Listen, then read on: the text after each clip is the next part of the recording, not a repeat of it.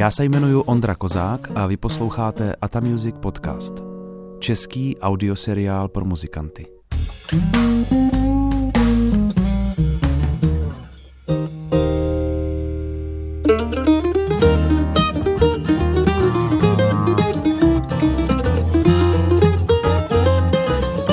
Ahoj všichni hudební kamarádi, přátelé, známí i neznámí.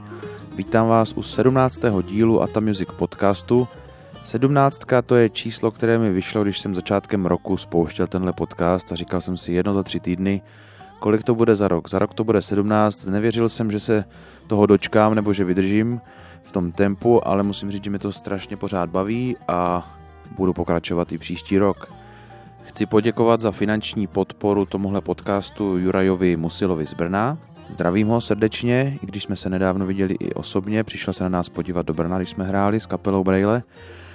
A musím říct, že mám za sebou perný listopad a to až tak, že jsem si říkal, že je škoda na to zapomenout a napsal jsem o tom článek. Najdete ho na mém webu ondrakozák.com a píšu tam o tom všem hudebním, co mě potkalo v listopadu, zejména dílny hudební, které jsme dělali dvě. Najdete tam odkazy na ty dílny, na ohlasy lidí, kteří na těch dílnách byli, fotky. Příští rok se budou konat znova, takže pokud byste uvažovali o nějaké té dílně, tak se můžete podívat, jak se tam líbilo lidem letos. Potom docela zásadní kapitola pro mě v uplynulém měsíci byl výlet do Německa, kde jsem ještě dělal dva takové menší kapelní workshopy pro dvě místní kapely. Už to bylo asi po třetí a společně jsme potom dělali koncert v takovém městečku Schelklingen, kde se nikdy bluegrass nehrával, tam v jednom místním klubu a majitelka se tak nadchla do toho bluegrassu, že by úplně chtěla z toho udělat takovou bluegrassovou trošku meku, i když samozřejmě malinkatou, ale myslím, že se místní můžou těšit v příštím roce na pár dalších bluegrassových koncertů. No a po tomhle zmíněném víkendu jsem se přesunul do Ulmu, kde jsem nahrával první část svojí solové kytarové desky.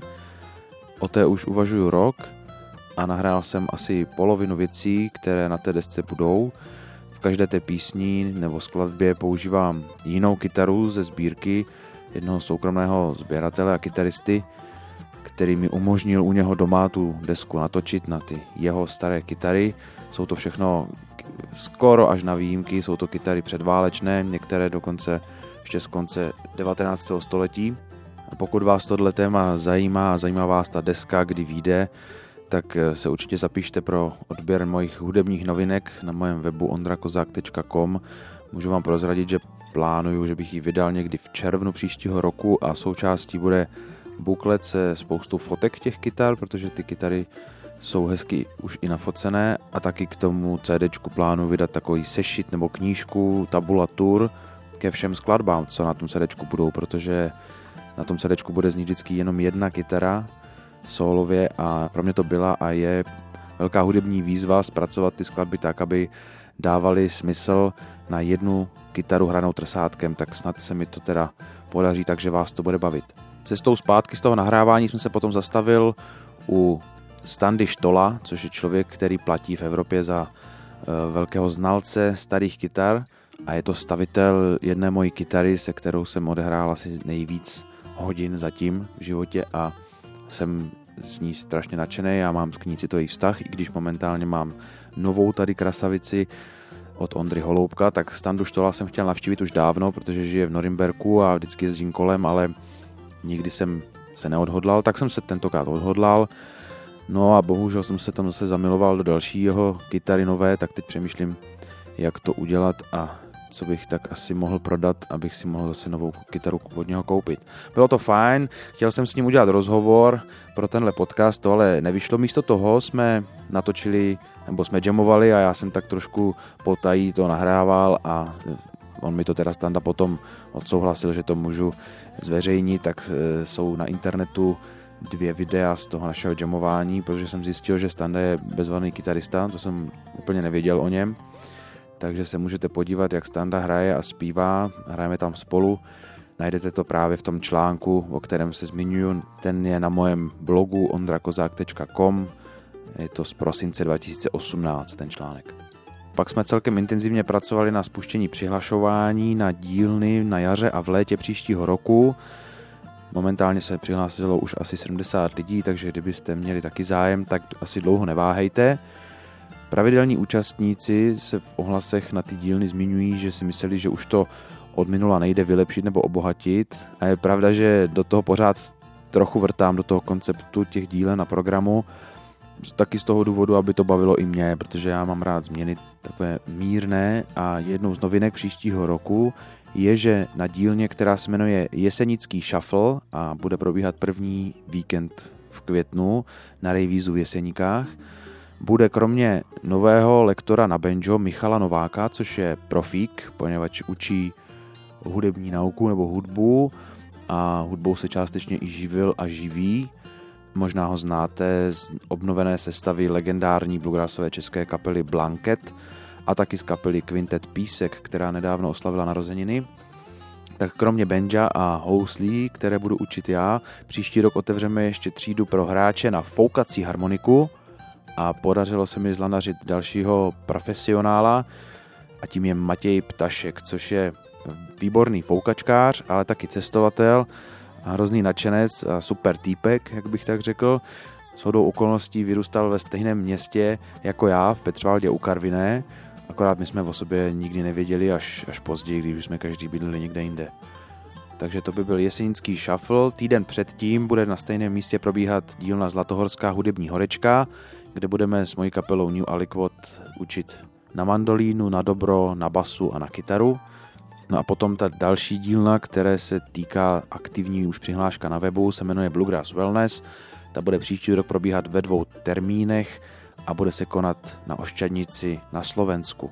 Má takový zajímavý koncept, pokud vás to zajímá, určitě mrkněte na stránky atamusic.eu, kde se o všech těch dílnách dozvíte. Dozvíte se tam informace o výuce, o tom, kdo tam bude učit, jak dlouho to bude probíhat a jak to vypadalo v loňských letech.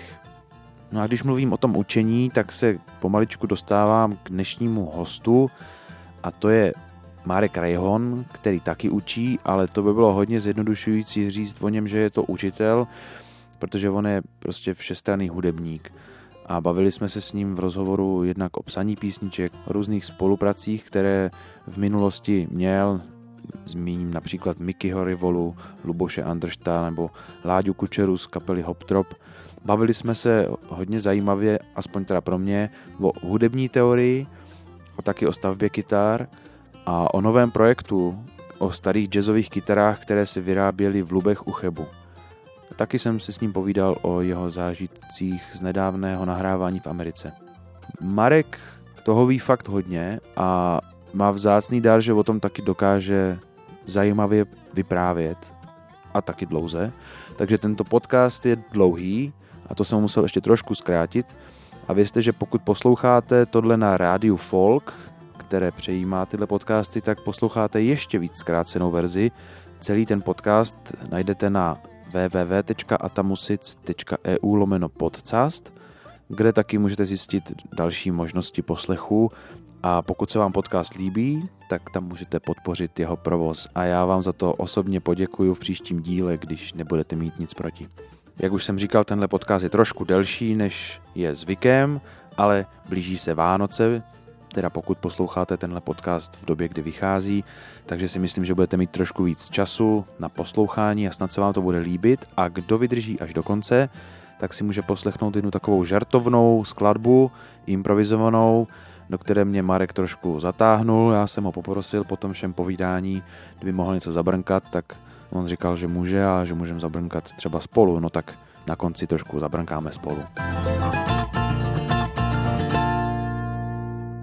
Tak, já sedím nakladně, jak se říká tady v Kladně, vím, že se říká nakladně. Pozval mě sem Marek Rejhon, děkuji Marku, ahoj. Ahoj, zdravím tě. Teda pozval, no já jsem se pozval trošku sám, protože mě Marek Rejhon zajímá z několika, z několika důvodů a tak jsem se k němu nanominoval tady do krásného obýváčku a vě, většinou se všech ptám, jak je, jaká je hudební historie, čím prošli. Můžeš to posluchačům tohohle podcastu v kostce říct?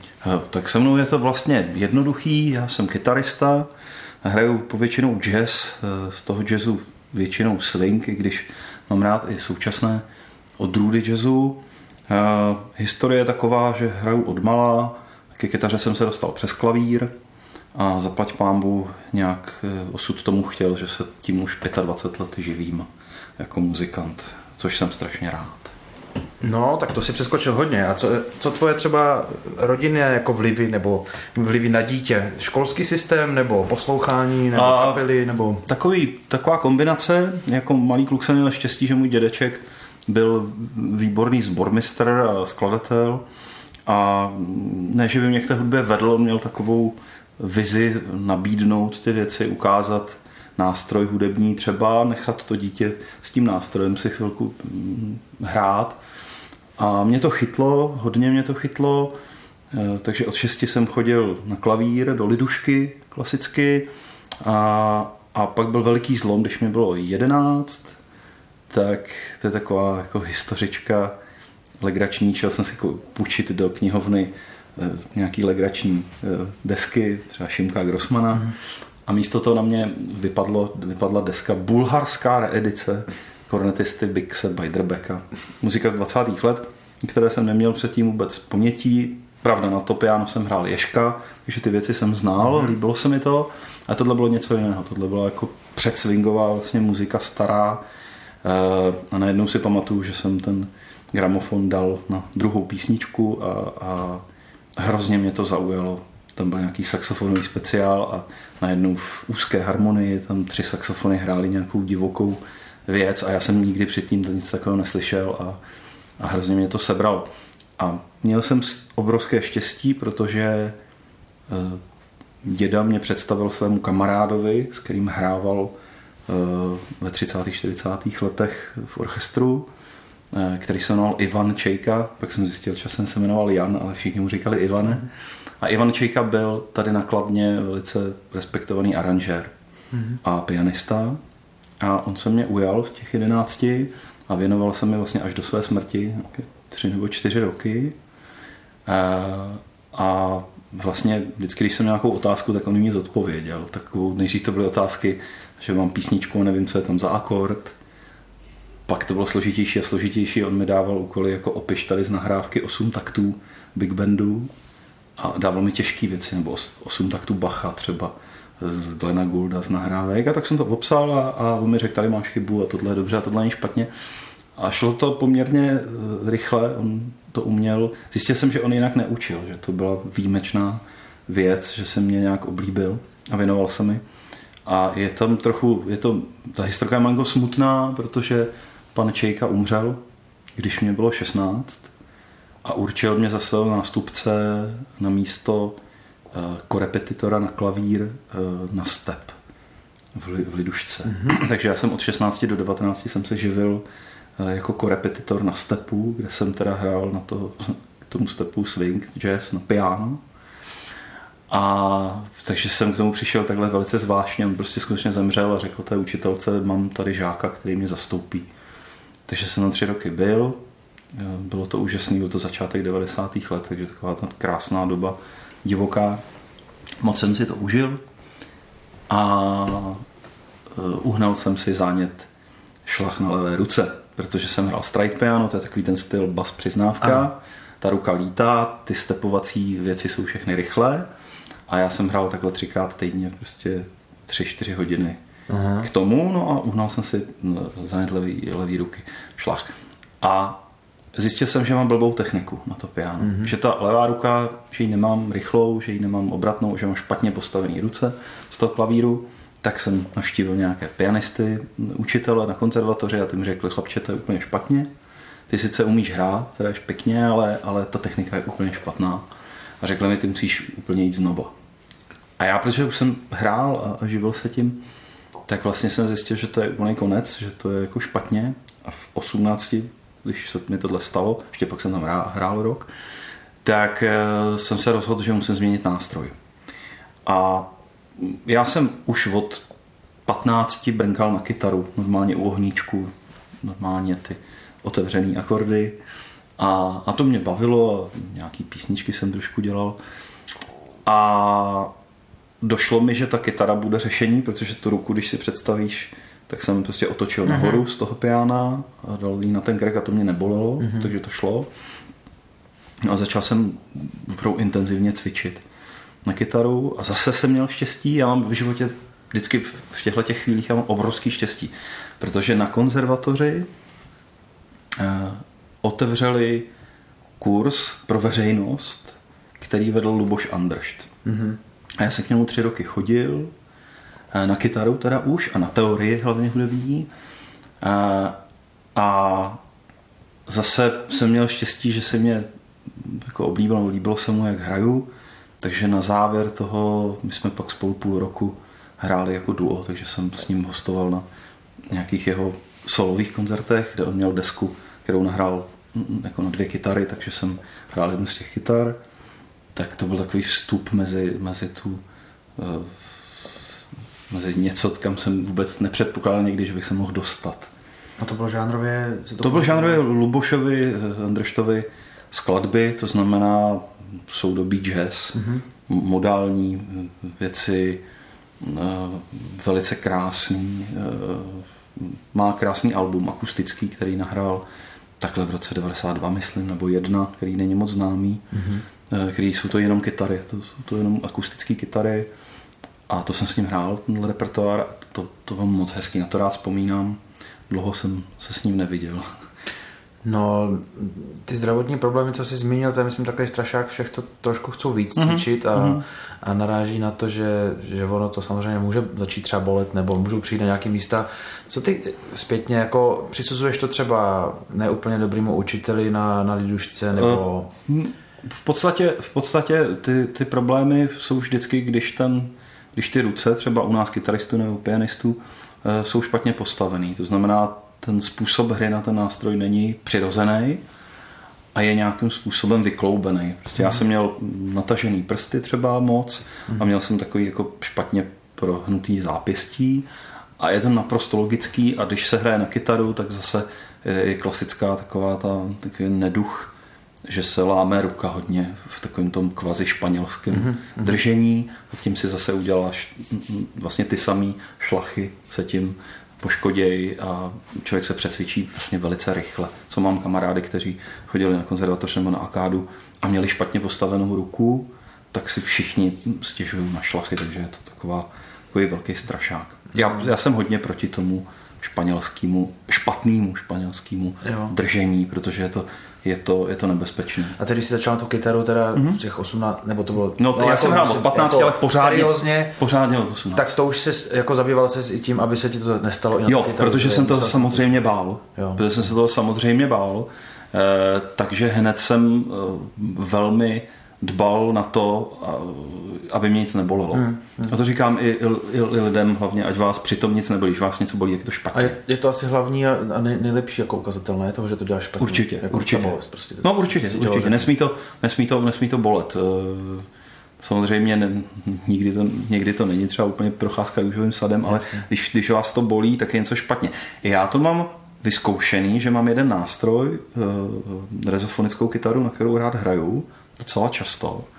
A e, to, to je zvláštní v tom, že z ní opravdu jako bolí ruka. A zvláštní je, že to pravděpodobně e, profilem ze zadu toho krku, který budu muset asi předělat. Mm-hmm. A dospěl jsem k závěru, že jsou nástroje, jako kytary, které můžou být nebezpečné.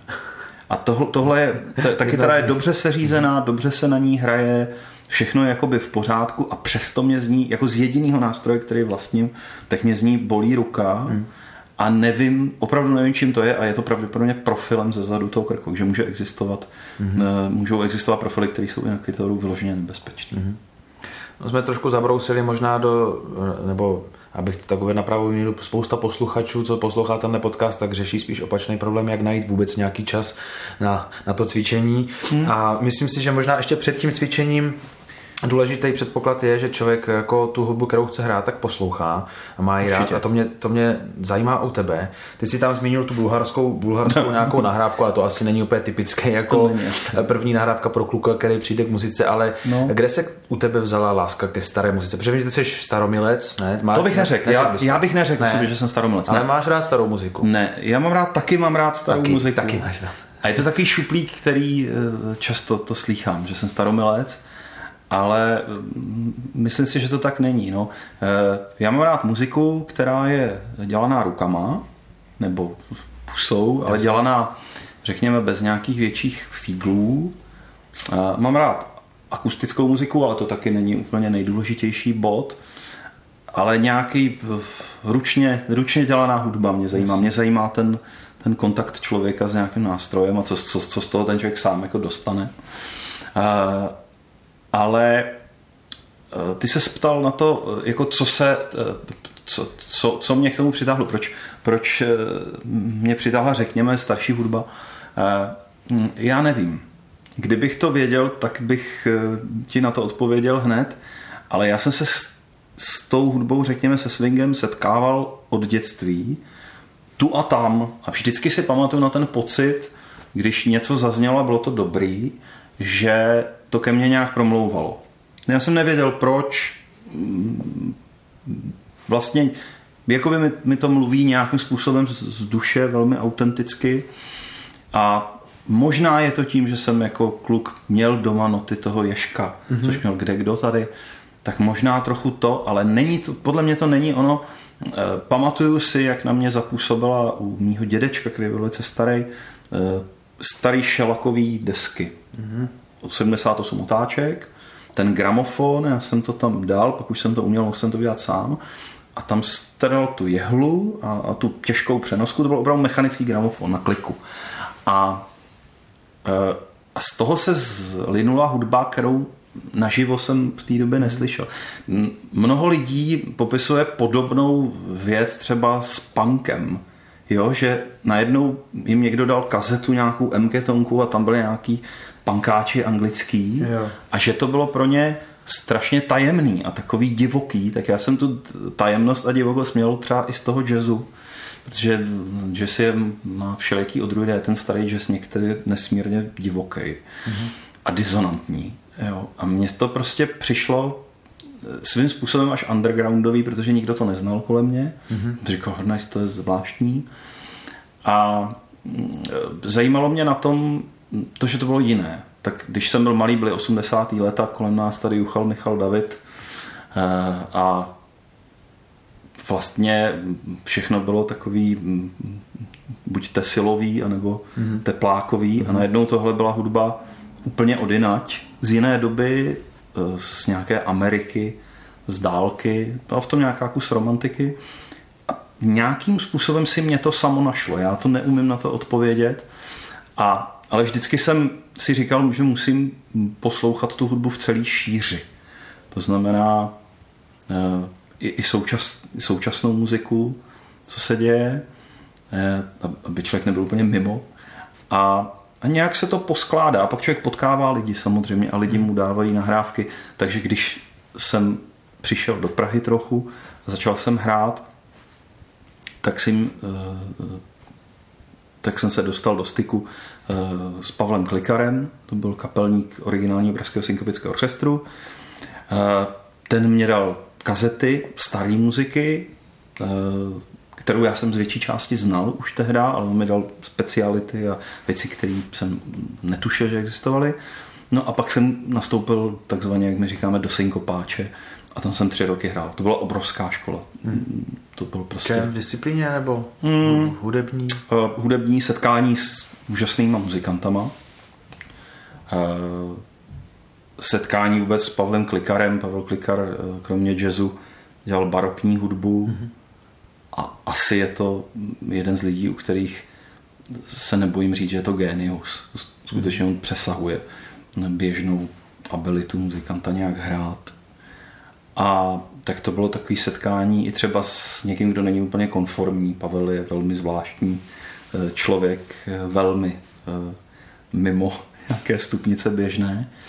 Takže a byla to obrovská škola, bylo to moje první profesionální angažma a, a vlastně to stálo na začátku eh, celého toho, co dneska dělám. Ale předtím jsi hrál profesionálně na, te, na te piano, myslíš teďka jako, jako Teď myslím jako kytarista. Jako kytarista. Myslím jako kytarista, jo. myslím hlavně, že jsem opravdu najednou hrál tehdy 15 koncertů měsíčně s orchestrem jo.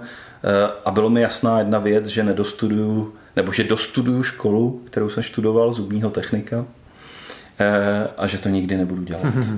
A co byla legrace, tak všichni spolužáci mi řekli, že to, že to je logický, že já to nebudu dělat a že budu dělat hudbu a že to všichni vědí. A jediný, kdo to nevěděl, jsem byl já. Neměli s tím problém si to představit? No na, naopak, ještě, jo. když jsou třídní srazy, tak mi říkají, no co, co bys jinýho chtěl, chtěl dělat, ty, ty furt hraješ. A je to pravda, já pořád, pořád hraju, já bez toho nemůžu být. Ale asi to bylo tomu okolí jasnější než mm-hmm. mě samotnému. Já mm-hmm. jsem si pořád myslel, že to je koníček. A do teďka mám z toho takový pocit, že to Jasně. vlastně... No, tak to je ideální stav, ne? No. Určitě, proto já říkám, že jsem šťastný člověk. Já jsem hrozně osudu vděčný a hmm. čím dál víc si myslím, že to je jako osud. Hmm. Že to jsou nějaké věci, které neovlivní člověk a, a které jdou třeba i proti, proti němu, protože já jsem, když jsem cvičil, když jsem chodil k Andrštovi eh, na ty kurzy, na ty hodiny k němu, tak jsem opravdu cvičil dnem i nocí to byl takový tři roky totálního cvičení, třeba 6 hodin denně, kdy opravdu, ale to jsem to nebylo, že bych si říkal, že musím. Ono to, ono to chtělo. Vůbec nevím, jak jsem stíhal spát, vůbec nevím, jak jsem to dělal. Já jsem v té době ještě, aby toho nebylo dost, tak jsem tady o pár ulic nahoru chodil eh, k Ladislavu Kučerovi se učit kytarářině. Hmm. Protože jsem měl nějaký kytary a potřeboval jsem je opravit a on tehdy přestavoval dům a říkal, já na to nemám čas, ale tak si nějak pomůžem, nebo ty mi pomůžeš, já pomůžu tobě. Slovo dalo slovo, já jsem tam čtyři roky k němu chodil uh, se učit stavět kytary, takže Láďa Kučera mě naučil. A je to ten Láďa Kučera, který ho známe z, jo, jo, z kapely jo, jo, jo, jo, je, jo, to, je to tenhle Láďa Kučera, bydlí tady v dvě ulice ode mě. Jeho syn mi doporučil, abych si koupil tenhle ten důmeček. Ale eh, tomu vděčím eh, taky za mnohé. Toho bych se taky třeba zastavil protože zase to byl náhled do světa eh, českého folku nebo tremské hudby a do světa kytarářiny. Mm-hmm. A on mě použil i jako muzikanta, na nějaké desce jsem hrál na piano a občas jsem něco promluvil do nějaké písničky e, autorsky e, a hlavně mě naučil tomu řemeslu. A jaký je kromě toho u tebe vztah k takovým těm, já to řeknu, našim žánrům, protože většina mm-hmm. těch rozhovorů, co dělám, tak dělám s lidmi, které se točí kolem bluegrassu, country, mm-hmm. folk, mm-hmm. trumpské muziky případně. S tím mm-hmm. máš nějakou zkušenost jako dítě nebo teenager? Jo, jo, jo. Jo, no tak jako teenager jsem hrál na kytaru, řekněme, u, honí, honíčků. Kvůli a, holkám? E, ani ne, ani ne, ani ne, ani ne, i když pak taky. Ale e, nějak mě to taky chytlo. Mm-hmm takže jsem takový folkový repertoár jako hrál a mm. jsem se pokoušel psát nějaký písničky. To bylo taky zajímavé. Já jsem, ty písničky nebyly dobrý, co jsem psal. A bylo zajímavé to zjistit. Zjistit, že, že vlastně člověk to neumí, nebo že to neumím. Jo? A tak jsem, myslím, dva roky nebo tři roky možná i zkoušel psát nějaký písničky, abych pak zjistil, že, to, že, že radši toho bude lepší, když toho nechám protože to nebylo dobrý. A tohle já říkám lidem jako mladým, nebo když mám nějaké studenty, že je dobrý se podívat třeba na sebe kriticky a zjistit, jestli třeba to není zbytečný, nebo jestli se to vyrovná, eh, řekněme, vzorům, nebo ta kvalita, jestli aspoň je bratelná. Aby, hmm. aby člověk měl nad sebou nějaký nadhled, aby se nežral moc. Ale tohle přece nezjistíš úplně jako po roce psaní, ne? Jestli ti to jde nebo nejde. Ne? Nebo, ne, nebo nepovažuješ psaní písniček za věc, která se dá na, naučit časem, praxí? To je zajímavá otázka. Já si myslím, že uh, tam je potřeba určitý talent, hmm. uh, který je jiný než talent hraní na nástroj, je jiný než talent improvizace, Eh, je jiný než talent hrát melodicky, vymýšlet melodie. To si myslím, že je něco jiného než psát písničky. Protože já třeba vím, že eh, jsem schopen dopsat někým započatou písničku, i třeba textově, vyčistit eh, text třeba mm. rytmicky, aby tam nebyly převrácené přízvuky v češtině třeba. Tak to umím, to, to dovedu.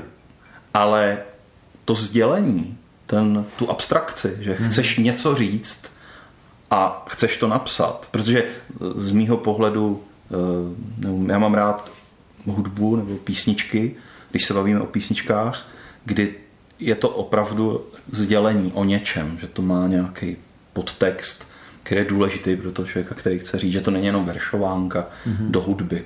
A, tak prostě jsem si řekl nějakou chvíli poměrně brzo, po pár letech, že, že to moje veršování je opravdu jenom takový veršování a, a že bude lepší, když, toho, když to nechám. Mm-hmm. A asi to, asi to souviselo s, s tou pubertou, jo? že vlastně předtím jsem si vesele dělal ten jazz, přitom taky, jo? ale nějak jsem si říkal, tak bych měl dělat něco v úvozovkách současného. Mm-hmm. A pak mi došlo, že to je nesmyslný pohled, že současný je to, co se děje teď. Že to, co člověk hraje, je jenom obálka, že to je jenom třeba i image nebo něco takového, ale že je daleko podstatnější, co do toho dává. Jestli do toho dává opravdu sebe, anebo jestli je to jenom naučený. A v poslední době se mi to hodně potvrdilo, že je rozdíl, jestli to, co dělá, je naučený, nebo jestli to, co dělá, je autenticky on mm-hmm. a nemá nad tím třeba takovou kontrolu. Mm-hmm. Jo?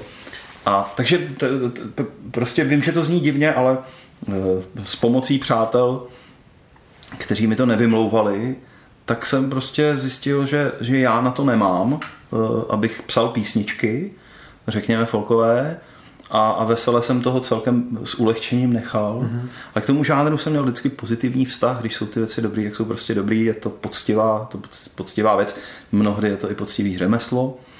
A mám v tom žánru hodně přátel a občas se poštěstí, že uděláme nějaký, jak se dneska říká modně, crossover. Mm-hmm. Takže jednak jsem pomáhal při výročí toho Optropu Eh, že jsme udělali takovou legraci, že se zaranžovalo pár písniček pro opravdu veliký big band mm-hmm. a zahralo se s nima a dokonce Česká televize to natočila a vyšlo to i na CDčku, tak to byla velká taškařice, to byla sranda. A, no a udělali jsme před kolika dvěma nebo třema lety CDčko takové krátké s Mickey Rivolou. Jo. A tam je hned vidět, že je to všechno stejný. Mickey Rivola, když člověk jako veme ty písničky, tu melodii, harmonii, tak to jsou, to jsou jazzové věci. Zcela jazzový a Mickey celý život poslouchá jazz. Takže mm, je to jenom obálka, jenom jak to člověk zahraje, takže Mickey mu jsme udělali CD, troje housle, klarinet, dvě kytary, kontrabas, v podstatě western swing, ale ani western swing to nebyl, aranžoval to basista, multiinstrumentalista Petr Pospíšil, Eh, který to udělal naprosto skvěle a vytáhnul z toho naprostý maximum a vnořil do toho elementy i moderního jazzu, i toho swingu, i nějaký přesah úplně jinam. Takže to, těch sedm písniček je takových hodně barevných. A, a je to asi moje, řekněme, příspěvek k tomu, že ty žánry se mají zbližovat. Mm-hmm. Že dělat mezi těma žánrama nějakou, nějaký hranice, je hrozná hloupost, protože ono to přesahuje, ono se to přelívá, ono to, mm, ono to nemá hranice. Ty hranice si vytvoří kritici většinou, nebo diváci, aby se v tom vyznali. Mm-hmm. Což chápu.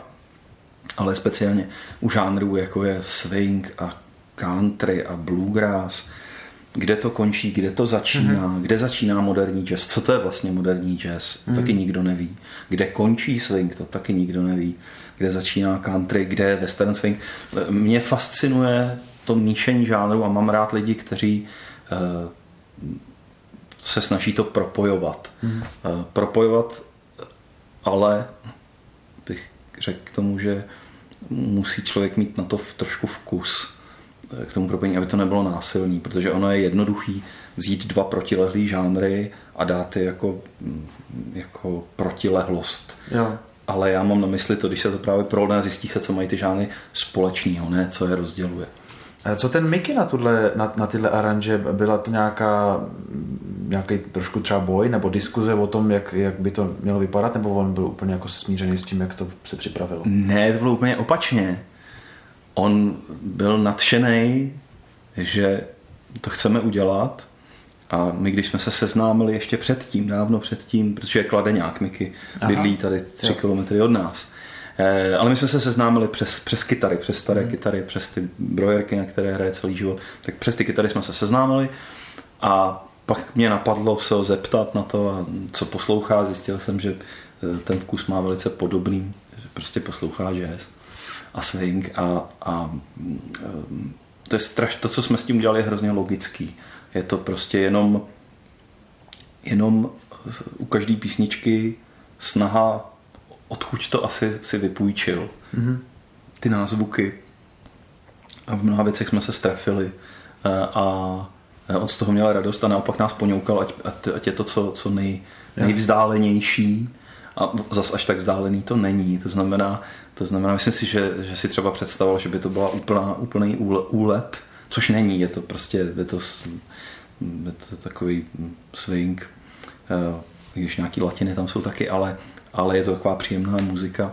Mm, čili naopak, ten, ten, kdyby to bylo úplně ulítlý, tak by byl asi strašně, strašně rád, ale ono to ono si to samo řekne většinou, ta, ta hudba, co to chce. To bylo stejný i s těma hoptropama. Taky, mm, taky to bylo vyhmátnout, co ten Láďa Kučera má rád, co poslouchá.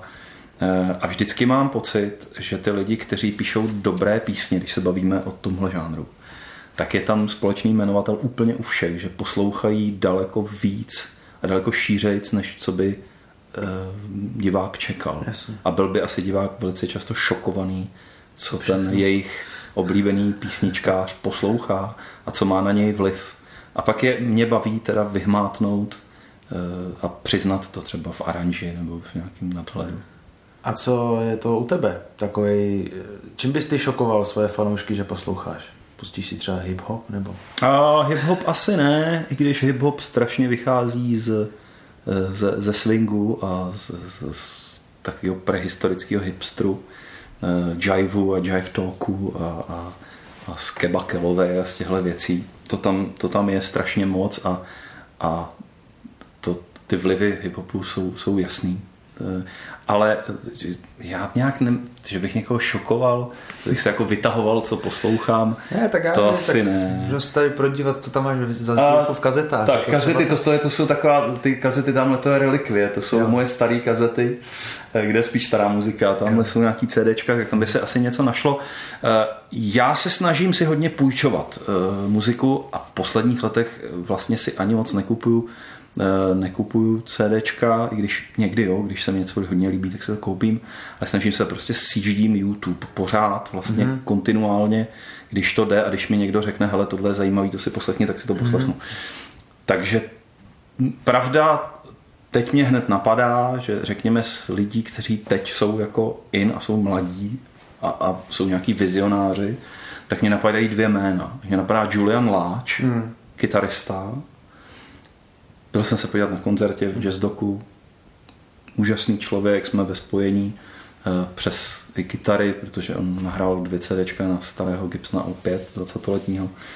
Eh, tak to je vizionář absolutní, to je pohled podle mě nejlepší kytarista v současnosti vůbec. A ten to taky propoje, vidíš, a bavíme se o něm a propoje to krásně, že má rád bluegrass, no, eh, má rád country, má rád jazz, má rád swing, má rád úplně totálně moderní jazz. Kde jsou ty hranice? Nejsou. Proto se mi tolik líbí. Mm-hmm. Kromě toho, že to, co hraje, eh, převyš, jako přesahuje kytaru i teoreticky, i, i vším, to je, to je fenomén skutečně. A druhý mě napadá Jacob Collier. Mm-hmm. Pianista, no, zpěvák hlavně, multi multiinstrumentalista, který ve svém dětském pokojíčku 16 na jednu šurku 58 nahrál celou desku, která změnila tvář podle mě současného jazzu svým způsobem. A e, to je člověk třeba, který mě, ve mně vzbuzuje úplně nadšení. Mm-hmm. Neměl jsem to štěstí, že se šel podívat na koncert zatím, doufám, že se mi to povede, ale e, to je fenomén v tom, že on přesahuje to, co se dneska běžně učí v teorii na školách. Eh, abych to z rychlosti přiblížil, dneska ve školách se učí harmonie, která má maximálně eh, jako sedm znějících hlasů. Jo, všechny akordy, které řešíme, mm-hmm. řešíme do sedmi hlasů. Maximum jsou třináctky. Jo, Jasně. to by to nemusím tolik vysvětlovat. Prostě těm počet hlasů je sedm a, a končí tou třináct. Mm. Vím, že ono to tam nekončí. A já jsem, když se to převinu zase zpátky, tak jsem na to štěstí, že v mládí mi ten Ivan Čejka řekl, že to nekončí. Ale víc mi k tomu neřekl. Takže já jsem měl takový otazník, že to nekončí. A hledal jsem, co mi to chtěl říct, protože mi to nestačilo. Skutečně zemřel, nestačilo mi to. A vzbudil ve mně zvědavost. Mm-hmm. A řekl mi, poslechni si tady toho Debisiho, tam to nekončí. A jo, a poslechni si uh, tady tohle. A tam skutečně byly akordy, které nekončily. Kdy tam byly další hlasy, který a bylo jich víc než sedm. A byly to krásné akordy. Alterované. No, alterovaný ty se vejdou do těch sedmi hlasů. Ale e, to je něco jiného. To, kdyby jsme si e, tamhle otevřeli piano, jo.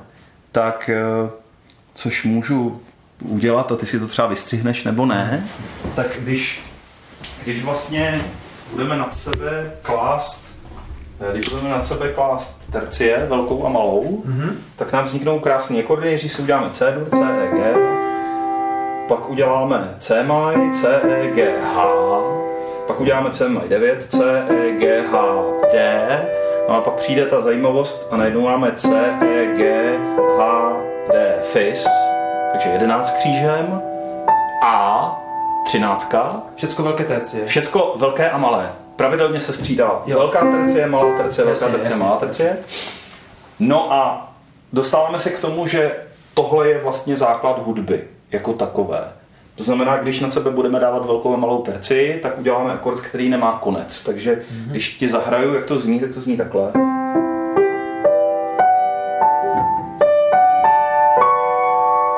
Můžeme dál a dál a dál a dál a dál. Jmenuje se to Super Arpeggio a je to vlastně funkční politonalita, takže my můžeme eh, nad sebe klást akordy a ono to bude znít hezky, takhle zahrajeme C, a takhle zahrajeme D, maj a nad tím můžeme udělat E maj a ono to bude fungovat. A tohle mě hrozně zajímalo, proč to tak je a eh, ten jako Collier to normálně používá. Eh, takže ten pojem super arpeggio on má jako běžnou věc, protože to slyší. A přiznám se, že tohle, tyhle ty věci mě fascinovaly třeba na, na impresionistech, že už to na konci 19. století takhle používali a přesahovali ty dvě oktávy, přesahovali ten v úvozovkách moderní jazz, který končí na té třináctce mm-hmm. a najednou dneska my začneme mluvit v nějakých patnáctkách, ten cis do C ale o tom jsme se mohli bavit strašně, mm-hmm. strašně dlouho a hrozně hluboce. Ale ty se ptal teda, čím šokovat, no tak řekněme Jakobem Collierem eh, a zase první, čím on se proslavil, že od Gershwina se aranžoval Fascinating Rhythm, který je z roku, myslím, 31. Jo? Tak to se aranžoval po svým, eh, v uvozovkách moderně, no a, a byl z toho velehit a pozdvižení, co to jako má být. A místama tam jsou, eh, místama je tam desetihlas, mm-hmm. takže tam třeba tohle se tam objeví. A ono je to jako odpověď, jo? je to taková ta odpověď, co je za nějakou hranicí, mm. že ty hranice vlastně nejsou, že si ty hranice dáváme jenom sami a, a že, že je to hodně o tom, o tom talentu a nadání, ale ne tím, že by to bylo zadarmo, ale že ten člověk je hrozně pracovitý, hrozně šikovný, hrozně talentovaný a hrozně dobře slyší. Mm-hmm. No to jsme se samozřejmě chápu, že tohle musí fascinovat každého, kdo do toho pronikne i zevnitř, jako rozumí té no. teorii, harmonii a hledá vlastně, no. hledá další cestu. A, a, ale zajímá mě vlastně potom i to, jak už to tady zmínil, a mě to napadlo ještě předtím, než to jméno zmínil, toho Juliana Láže, ale že mm-hmm. on to někde ukazoval na tu kytaru, mě prostě baví i jenom to G z těch dvou, ano, ano. z těch dvou, z těch dvou ano, tónů, ano, že ano, prostě ano, mě ano. baví tady tenhle ten zvuk. Ano, kde se neděje nic, ano, to není ani jako, to jsou dva tóny vlastně, G, D, jo. Jenomže, jenomže ono se děje. No. Jenomže ono se děje. Ono je to tohle, to, co jsem před chvilkou zahrál, tak se děje i v tom G, protože každý ten tón má vyšší harmonické.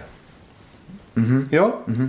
A první harmonická je oktáva. Jasně. Harmonická kvinta, kvarta, pak taková zmuchlaná tercie a jde to dál a dál. A když bychom si to dali, tak je to tahle ta, tak se to velmi přibližuje téhle řadě. Takže my v každém tónu slyšíme tuhle tu řadu základní pořád, takže proto je kvinta tak strašně bohatá, protože jenom jsou tam tyhle dvě řady od každého tónu a je to slyšet. Mimochodem, může si to každý vyzkoušet uh, u varhan kostelních. Tam, když se dělají uh, rejstříky, tak si můžeš vytáhnout oktávu a kvintu a ono to bude hrát k tomu mechanicky kvintu a ona bude slyšet jenom trochu, ale udělá to barvu. Eh, jo, jde tam vytáhnout tercie u některých varhan, jo, a mechanicky k tomu hraje tercie a, a přitom ji neslyšíš, jo, je to jenom cítit, je to barvička, ale je to skutečně tercie a je to tenhle ten princip, jsou to ty, jsou to ty široké věci. Jenom uh, upřesním jednu důležitou věc, vtip je v jednom. Uh, ty závislosti těch tónů v těch akordech a v těch vyšších harmonických uh, fungují jenom proto, že jsou od sebe nějak vzdáleny. To znamená, uh, barva vzniká tou vzdáleností. Mm-hmm. Tím, že to není u sebe, že to není klastr, že to není prostě sednutí zadkem do piana, ale že ty věci mají od sebe nějaký jasný, systém a jasný. to udělá barvu. A i u nástrojů je to stejný, když se zabýváme tím, jak postavit dobrou kytaru, tak vlastně řešíme, který harmonický z toho vypíchnout. A e, třeba takováhle e, folková kytara, nebo takovýhle OM, co tady na něm koukáme, co jsem vytruhlal, tak zní jinak než jazzová kytara, mm-hmm. protože produkuje jiný harmonický a jiný harmonický zdůrazňuje zejména. Aha. A když si baví jenom, aby jsme to upřesnili pro všechny a taky trochu pro mě, mm-hmm. vyšší harmonické, to jsou prostě frekvenčně nějaké celočíselné násobky, nebo, nebo nemusí být celočíselné, ale nějaké násobky té základní frekvence, takže ano, ano, ano. se vzalo technicky jenom nějaký třeba Ačko, tohle ano. je 110. E, to, tohle zrovna je je 220. 220. 220. A 220. Tak zároveň tam zní trošku 400, 440. A taky nějaký jiný násobek. Než a půlka. Násobek. A půlka potom a čtvrtka a, a tak dále a tak dále. Teď to nevysypu a, z rukávu, to a ještě machroval. něco mezi tím, jako nebo jsou to, jsou to ne, jsou vyšší a vyšší a vyšší a vyšší a vyšší. Jo, ale všechno takhle krásně číselně. A všechno jsou to, jsou to celočíselné půlky, je to jo. půlka z půlky vždycky. Mm-hmm. No a e, to, to už na to přišli starý řekové, mm-hmm. že jo? Mm-hmm. Že to takhle je a že to, to dělá barvu vlastně. Jasně. Jo? Nejkulatější zvuk, který nemá žádný harmonický, je okarína nebo zobcová fletna, takový ten tupý, jo. kulatý zvuk, tak to je jenom ten základní Nebo synťák, prostě taky, že jo? Nebo synťák. Prostě umí udělat jenom sinus. Jo, u, u, u, u Hammondek ten budič dělá sinus. Mm-hmm. Opravdu jenom ten jednoduchý, tu jednoduchou vlnku. No ale ona ta vlnka je krásná, no, to samo sobě je hezký, a to, to, to, to je taky fantastická věc. A existuje k tomu nějaká třeba zajímavá knížka nebo zdroj, kdyby tohle z toho některý lidi, protože už bych to rád opustil to mm-hmm. téma, protože už se sám ztrácím, mm-hmm. ale strašně mě to zajímá, mm-hmm. že bych si to uh-huh. jako o tom rád jako dočet, jako je nějaký zdroj třeba, uh, kromě poslouchání nahrávek, prostě, uh, jak se v tom vzdělat, nebo? Uh, tak uh, je v tom strašná spousta knih, zejména v angličtině, mm-hmm. veškerá teorie hudební samozřejmě, já třeba používám uh, Luboše Andršta jako hudební teorii. Mm-hmm. Ještě mě napadá Mark, uh, Mark Levine, mm-hmm. uh, jako jazzová teorie, taková veliká, bychle, těžká, uh, ale vyčerpávající opravdu. Mm-hmm. Uh, tam je hodně. No a napadá mě, toho bych z, zmínil, a to je teda libůstka, Josef Schillinger. To byl genius úplný, který vymyslel, jak psát hudbu do milimetrového papíru. a popsal spousty těchto závislostí, Aha. těch symetrií, mhm. to, že hudba, když je dobrá a napíše se, nakreslí se do milimetrového papíru, takže je krásná. Jo? Bach napsaný do milimetrového papíru jsou krásné obrázky třeba. Úplně fantastický obrázky. Jo? To, to je... A k Schillingerovi chodili lidi jako Gershwin, jako Glenn Miller, jako Edgar Sampson mhm. a spousta těch velehitů je napsaná v tom Schillingerovém systému. To znamená třeba Američan v Paříži, Porgy a Bess je Schillinger, v Schillingerovém systému od Gershwina. Uh, Moonlight Serenade od Glena Millera je v Schillingerovém systému. Don't Be That Way, standard od Edgara Samsona, je uh, napsaný v Schillingerovém systému. Ta melodie velice zvláštní. Uh, takže Josef Schillinger, no, ale t- v češtině to není, bohužel, hmm. a špatně se to schrání. Hmm. Ještě mě napadá, je spousta zvukařských uh, učebnic, Eh, a dneska v době internetu eh, je to o klíčových slovech, takže mm-hmm. když zadáte mm-hmm. dobrý klíčový slovo, tak se dozvíte spousty zajímavých věcí. Pravda, spousta zajímavých věcí na internetu není. Jasně. No, Jasně. škoda. No, k tomu krásně jsi mě nahrál na následující otázku. Mluvil jsi o tom, že máš spojenou tu muziku starou, nebo svoje staré mm-hmm. rané vzpomínky mm-hmm. s tou šelakovou deskou a s tím mm-hmm řekl bych vlastně starožitností, jo? Mm-hmm. jako mhm. fyzický mm-hmm. objekt mm-hmm. Jako a, a dneska posloucháš muziku na YouTube, jako ten vztah je přece jenom hodně jiný najednou k té muzice, když tam chybí, ne, ne necítíš to tak, že tam ne. najednou chybí, jako dokážeš, ne, ne. je ti to úplně ne, jedno, protože, vlastně, to protože pro mě není důležitý ten objekt. Já nejsem moc fetišista na objekty, jako na gramodesky a na, a na, na tyhle ty Ale věci. na kytary jo.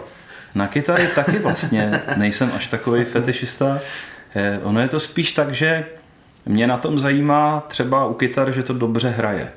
Mě kytary, které hrajou blbě, mě moc nezajímají. Mm-hmm. Jako, že bych třeba sbíral nějaký mm-hmm. špatný kytary, eh, jo, no, že jsou jenom jako vzácný, tak to mě, to, to mě nikdy nebralo. Mm-hmm. Uh, ale mě na tom zajímá, že, že u kytar, že to dobře hraje a u, uh, u nahrávek mě nezajímá jako ta nahrávka, ale to, že to někdo nahrál a co je obsah té muziky. Takže velice často, a to má hodně muzikantů, že vám jedno, jak, jak moc zašuměná třeba ta nahrávka je, nebo nekvalitní, protože jde o ten obsah, co zatím je. Mm-hmm. A to mě vždycky zajímalo nějak daleko víc. No. Takže úplně nejvíc je prostě naživo slyšet něco.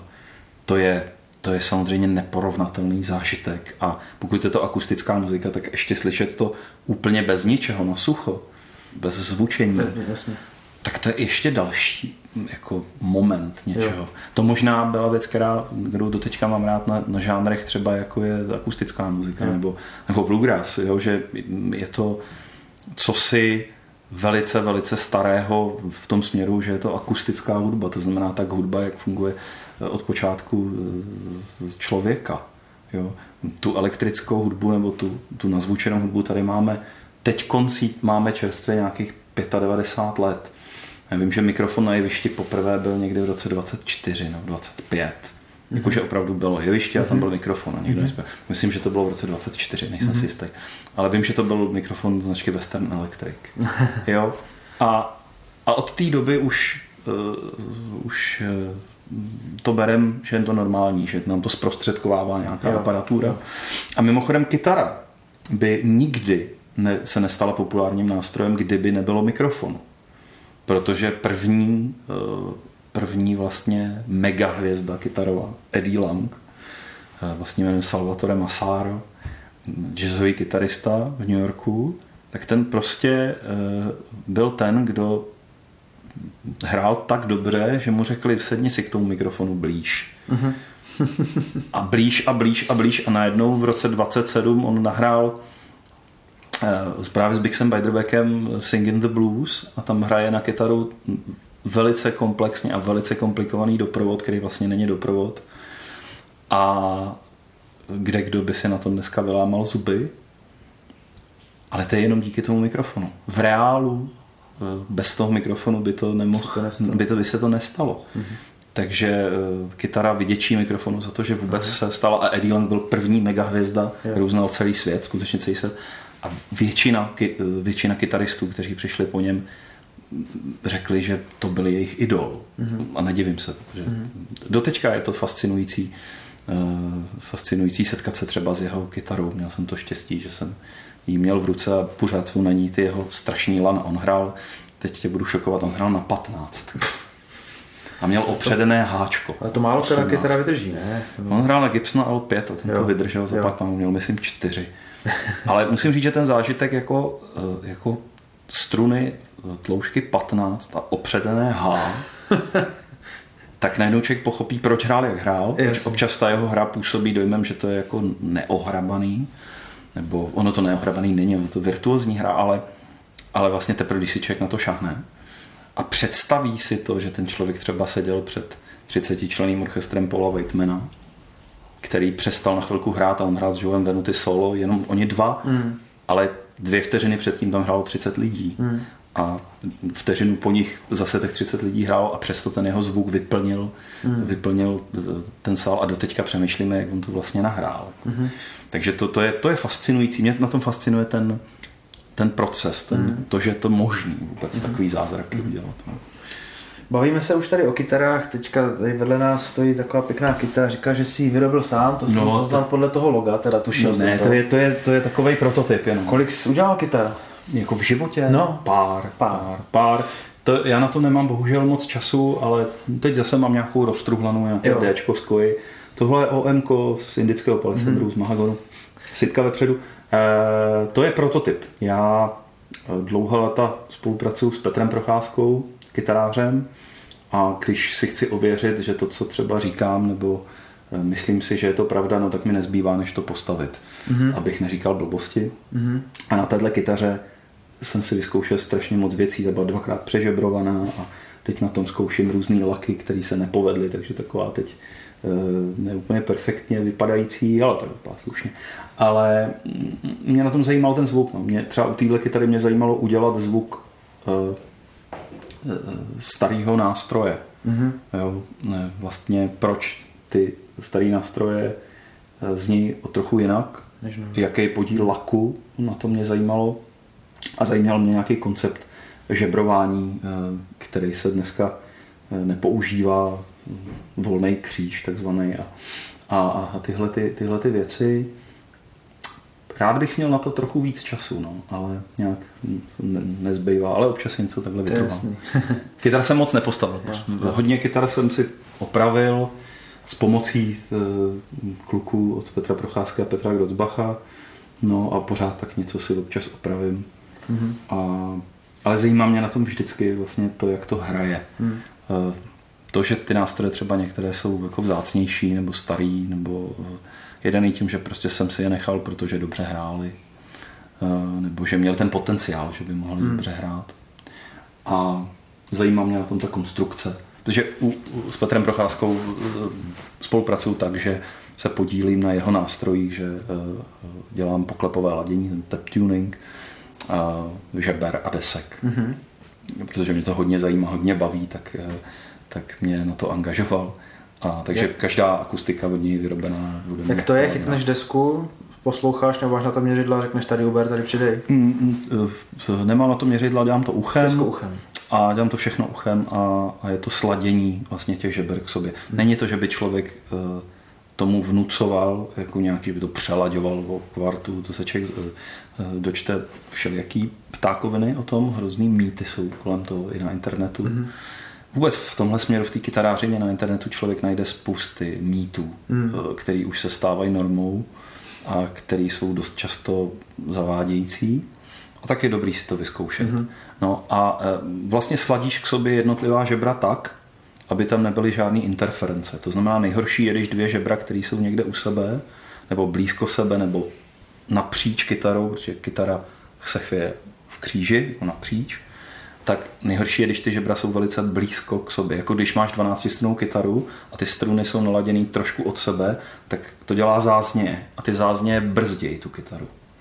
Mm-hmm. To znamená, každá interference... Něco jako fázový problém? Přesně tak, přesně tak. Mm-hmm. A ono se to utlumí. Mm-hmm. Jsou nástroje, kteří se prostě nepovedou někomu, tak eh, že se to úplně umlátí. Jo. jo že vlastně eh, se ta deska místo, aby se rozeznívala, se zastavuje. Mm-hmm. Takže mm-hmm. mají takový, říká se tomu vlk na nějakém tónu. Že, to, že, to, že ten tón místo, aby zněl, tak udělá takový op, takový, takový chycení toho tónu a to je právě ta interference. Se to potká s tou interferencí, Aha. sežere to ten tón a, a to je velký problém, když se tohle to stane. No ale těch tónů je hodně, že jo?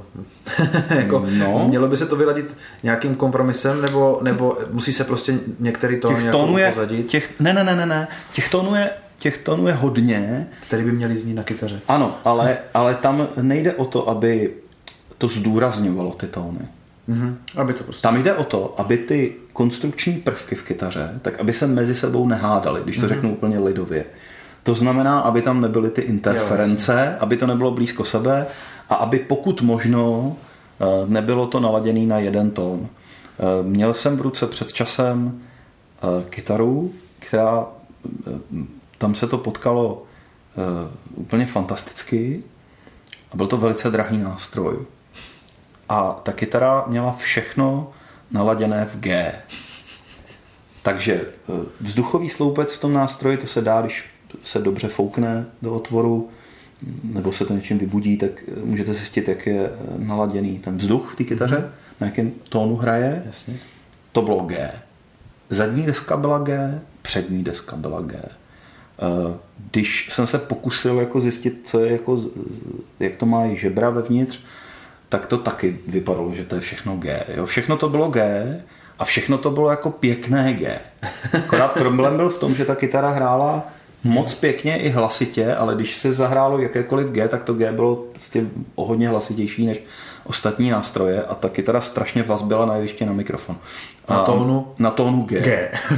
a dotyčný teda ke mně, ke mně přišel jako žák eh, na kytaru a, a ptal se mě, že má problém na jevišti hraje bluegrass a že vlastně teda, když hraje G, tak je to strašně hlasitý a, a hučí to a je, je v tom jako velký problém. Jasně. Bohužel je, když se tohle stane takhle dramaticky, tak se s tím téměř nedá nic dělat. Uh-huh. Protože už když, už, když se potká třeba zadní deska a ten vzduchový sloupec, tak už to začne být velký problém. Tak uh-huh. toho se člověk snaží, uh-huh. snaží se toho vyhnout. Uh-huh. A ty dobrý nástroje jsou dobrý proto, že mají těch tónů v sobě co nejvíc, mají je hezky k sobě sladěný, ale ne na nějakým konkrétním tomu, ale je to co nejbohatší souzvuk, mm-hmm. co nejkomplexnější, aby to právě nevazbilo. Mm-hmm. Blbý nástroje vazby, že jo, klasické houče a mají kýbl a, a, a, a je to tak. To naši předkové neřešili.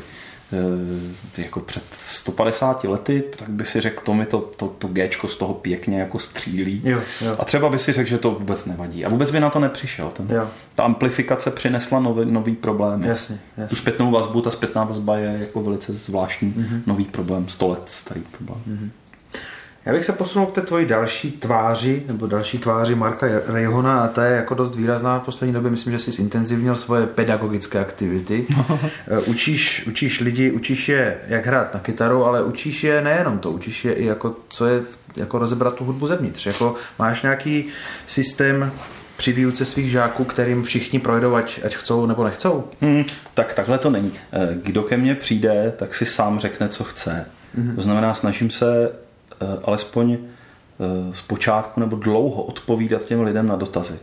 Protože to dělal ten můj učitel Ivan Čejka, že jsem přišel a měl jsem dotazy a ono často to trvá velice dlouho. Jsou lidi, kteří rok se pořád ptají. A, a já říkám, ptejte se, protože to chcete. Vy chcete něco udělat, chcete nějak hrát, máte nějaký dotazy, proto jste přišli, no tak se ptejte. A já se snažím odpovídat a ohromně mě to posouvá, protože si musím nastudovat věci, yes. naposlouchat muziku, kterou vůbec neznám a tak dále a tak dále.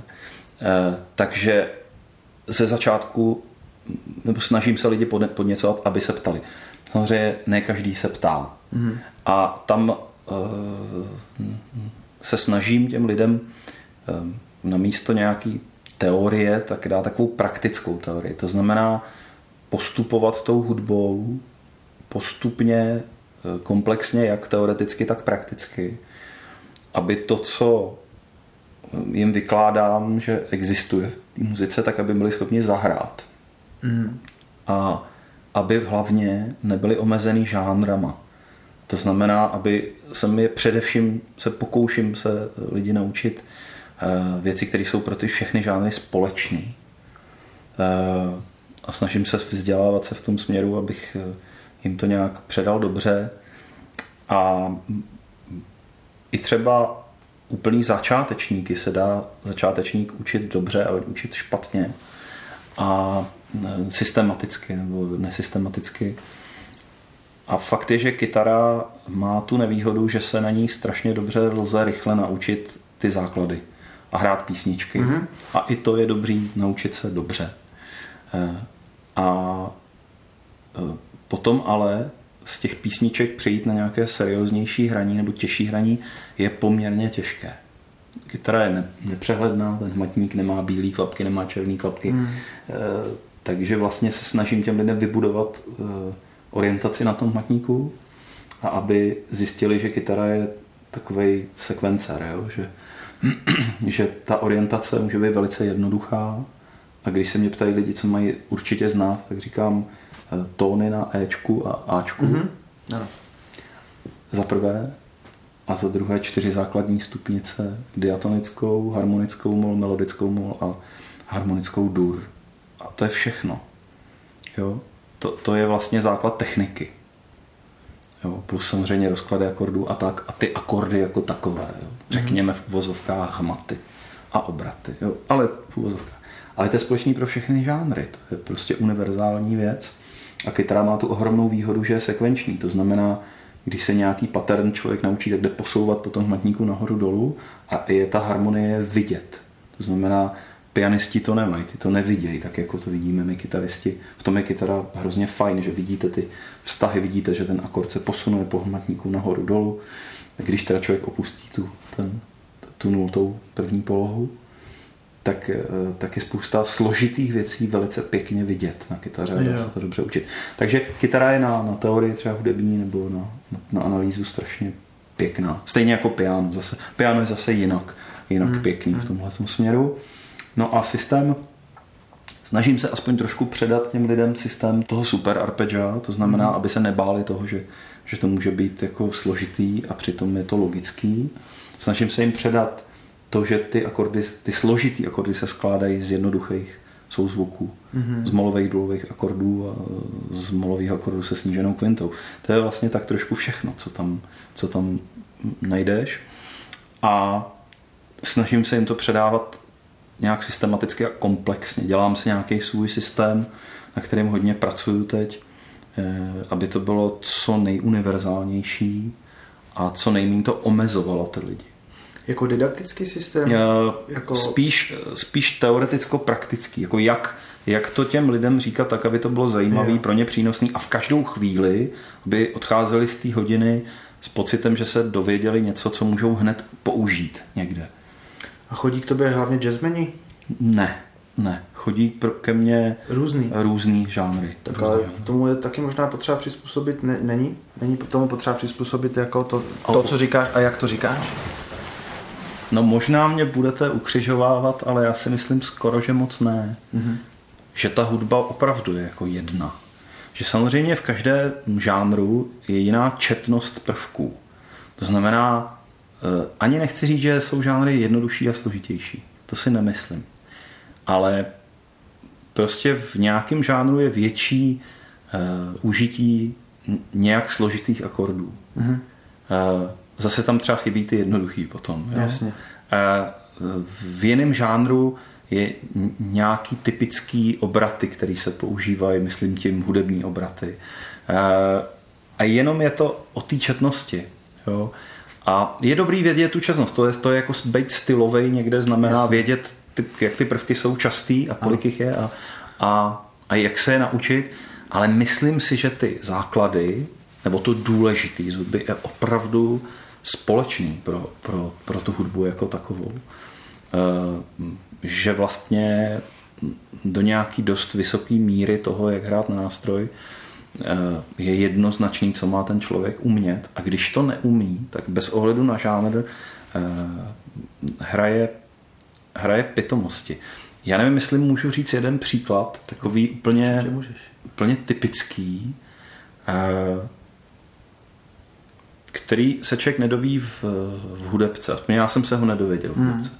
Tam jsem se dověděl, že existují ty stupnice a nikdo mi neřekl, k čemu jsou. A největší objev pro mě, pamatuju si to, bylo, že harmonická mol je stupnice, která je k tomu, aby když je molová písnička obyčejná, A mol E7, A mol E7, A mol E7, tak aby to E7 tam mohlo být. To znamená, v Amolu jakýmkoliv, ať už ailským, dorským, prostě v Amolu to GIS v tom E7 není. Jo. No tak vemeš ten Amol, zvýšíš G na GIS a máš tady najednou Amol harmonickou na ten E7 ejhle a z toho se odvíjí spousta věcí. Najednou se z toho objeví, že na to E7, když to E7 je čtyřhlasý akord a když budeš chtít zahrát pětihlasý, tak je to E9B. A ejhle, najednou máme flamengo a najednou máme cikánskou muziku a najednou máme jazz a najednou máme spousty věcí a je to úplně jednoznačně, je to jasný. Kdyby všem dětem v hudebce řekli, podívej, k tomuhle je harmonická mol, tak oni by se jí s chutí naučili, protože by mohli v ní improvizovat. A jeden z klasických problémů, se kterým za mnou někdo přijde, je, že má problém hrát jako domolových skladeb, mm-hmm co tam má jako hrát? A hraje do toho A-dur většinou na to E7 a je to úplná blbina a jako funguje to samozřejmě, ale mm-hmm. je to je to trošku drbání se pravou rukou na levém mm-hmm. uchu. Mm-hmm. Jo? Je to taková jednoznačná starobylá věc z baroka. Je to, máme to tu 400 let, tuhletu, tenhle ten for, mm-hmm. který ale není for, to už je základ celý, celý naší kultury, bych řekl. Mm-hmm. Jo. A e, tahle ta věc, kterou jsem řekl za minutu, tak je, tak je nesmírně důležitá. A je samozřejmě může člověk tam zahrát něco jiného. Jo? Těch možností je spousta a, a některé jsou jako velmi krásný. Jo? Napadá mě alterovaná stupnice, napadá mě prostě harmonická dur, o třetí, jo? spousta možností v tam takový písničce je, co tam improvizovat. Ale je nějaký základ, který je nějaký kulturní základ, třeba té naší euroamerické civilizace. A ten, když člověk jako neví a nebo šahá si ho, tak, tak je takový bezradný. Tak třeba je to překoření to, nebo, mm-hmm. nebo něco, co je přirozený, tak místo toho, co je úplně přirozený, tak tam třeba příliš často dává eh, moc čili a pepře a, a kurkumy a, a je to překořeněný, je to, je to zbytečné. Takže jestli to chápu správně, jo, svým samozřejmě eh, rokama hraní bluegrassu možná trošku s omezeným harmonickým přemýšlením, ale to, co říkáš ty, je, že by jedna tomhle případě eh, molová harmonická hmm. stupnice fungovala na písničku, ve které jsou dva akordy A, mol, E7, hmm. jenom ta jedna sada. Zatímco nezní dobře, když člověk přemýšlí těch akordech, které tam jsou, to znamená na A mol bude hrát A mol, ne, Jonsko, ne, ne, ne, ne, ne, ne, přirozenou ten... a na E7 najednou přešaltruje a v hlavě se mu přepne na E mixolidickou. Ne. Ne, ne, ne, já to beru, já to beru jinak. Já, já mluvím teď o tom E7, jo, o té dominantě, která směřuje do molového akordu. A že na to použiješ tu molovou harmonickou. A mol harmonickou na E7. Jo. Protože vlastně eh, je to logický postup. Je to nejjednodušší postup. Je to jenom změna z G, uděláte GIS. Jo. Jedna, jeden tón jo. se změní. Ta gravitace zůstane. Jo, hudba má tendenci gravitovat zpátky. Jo, aby ty rozdíly byly co nejmenší. Jeden tón změníte a je to ono. Jasně. Netřeba se toho bát, je to prostě změna jednoho tónu molu. A samozřejmě na ten A-mol může člověk zahrát kde jaký mol, Jasně eh, ajolský, dorský, i tu harmonickou může člověk zahrát. Spousta cikánských písniček je v harmonický mol, ale na to E7 ten první, řekněme první výběr je ta harmonická mol. Mm-hmm. Jo, je to prostě, je to hrozně jednoduchý, je to takový mm-hmm. uh, jed, jednoduchý prostě. A jasně, to mi dává smysl. A co třeba lidi, kteří, kterým tohle připadá jako pomalejší způsob, než naposlouchat, eh, nebo méně efektivní, pomalejší to není, je to rychlejší, ale, po, ale efektivnější hmm. pro spoustu lidí hmm. bude hmm.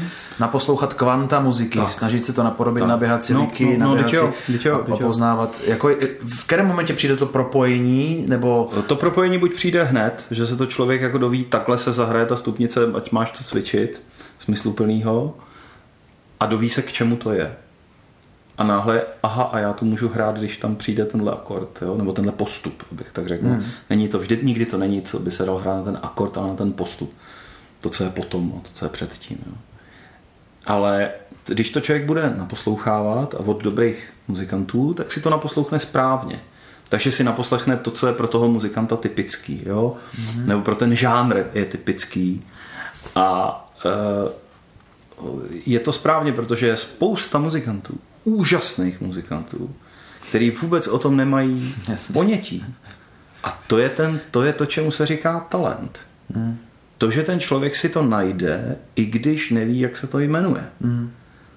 A e, to je právě to ono, že to, že to jde, že to lze ty znalosti uspíšit tím, že se to člověk třeba naučí, pokud se to ne, nenaučí sám sebe. Jak jsme mluvili o tom Eddie Langovi, ten neuměl noty hmm. a přesto hrál prostě hudbu, která byla z pač měl fenomenální paměť. Django Reinhardt se neuměl ani podepsat, respektive ano, uměl udělat autogram a nevěděl vlastně, co to píše. Jasně. Neuměl číst, neuměl psát, jo? v hudbě nevěděl vůbec nic a nadiktoval mši celou uh, Ubertu Rostánovi, klarinetistovi, jo, která mm. normálně to mše celá pro orchestr a normálně mu nadiktoval, prostě, mm. co tam má být, on to zapsal do no. Takže není potřeba umět noty, není potřeba umět teorii, pokud je člověk geniální. A pokud člověk není geniální, tak je to pomůcka, jak se to naučit a jak se naučit něco hrát. Já jsem bez pochyby tu pomůcku potřeboval, A mě to řekl ten Ivan Čejka, pak mi to řekl Luboš Andršt. Mhm. Tyhle ty věci. A pak jsem něco študoval navíc trochu a vždycky si pamatuju na ten okamžik, jak jsem šel z hodiny a jak se mi rozsvítilo, že ono je to tohle, to je ten zvuk. Já si pamatuju na tu harmonickou mol, eh, jak jsem šel od Luboše Andršta, který to řekl takhle jednoznačně, jednoduše, velice přízemně, bez výjimek. Řekl, když je ta písnička jednoduchá, pak je tam tohle, to je takový. Prostě. Jo. A vlastně ani sám tomu nevěnoval tolik pozornost, protože hraje jiný žánr, kde to není tak častý, tahle věc. Ale řekl, obyčejná písnička, no může to tam být, je to takový, takový jednoduchý, takový prostě jednoduchý. Úplně ho slyším, jak to řekl. A jak já jsem si to zkusil na tu kytaru a jak jsem šel z té hodiny po ulici a říkal jsem si, já už vím, jak to je. Já už tam nebudu hledat ty tóny každý jeden a učit se nějaký lik. Eh, Já jsem se nikdy moc neučil liky, nebyl jsem na to zručný, já nejsem moc rychlík, nejsem žádný jako velký virtuos na tu kytaru rychlostní. Mm-hmm. Ale vždycky mi v té hlavě zněly nějaký melodie, které jsem chtěl zahrát, jo? Mm-hmm. které třeba nebyly dokonalý a které potřebovaly jako radu, kudy se to má, má dát ta melodie, a, a, a, aby se člověk nějak vyjádřil. Eh, Lidem říkám, eh, jak se ptal na systém, jak učit, tak říkám jim, udělejte si seznam lidových písniček, který znáte z dětství. Mhm. Eh, který nevíte, kdo napsal, nevíte, jak jste se dozvěděli. Eh, Náročnost, ovčáci, čtveráci, eh, pec nám spadla. Takovýhle písničky. Pak vemte kytaru, zabodněte do hmatníku prst někam, kamkoliv a snažte se jí zahrát. Protože já věřím na to, že hledáním melodí, který má člověk v sobě, to znamená melodii, který dobře zná a je absolutně pevně přesvědčen o tom, že ví, jak jsou, tak když se je najde na tom hmatníku, tak se hrozně moc naučí. A přestane hrát z toho nástroje, ale začne hrát z té hlavy, začne hrát to, co v něm opravdu je. A u mě to bylo vždycky tak, že jsem něco slyšel, pak jsem si to chtěl zahrát, anebo mě něco jako takzvaně napadlo, ale on to spíš bylo něco, co jsem někde slyšel, nevěděl jsem, co to je a snažil jsem se to zahrát. Jo takže v uvozovkách se vyjádřit, ale to, to je hrozně nadnesený termín. Jo. Eh, Já si myslím, že, že je důležité hrát ze sebe a nehrát tolik z toho nástroje. Taky spoustu věcí, které jsem hrával na piáně, tak jsem chtěl pak zahrát na kytaru a zjistil jsem, že to zahrát nejde, eh, teda jde, ale musí člověk třeba použít jako zvláštní prstokle, takže třeba já používám na hmatníku hodně palec mm-hmm. na basovou strunu E, abych mě zůstaly volný prsty, abych mohl zahrát třeba fráze, který, který jsem byl zvyklý hrát na piano, tak, mm-hmm. tak jsem začal hrát.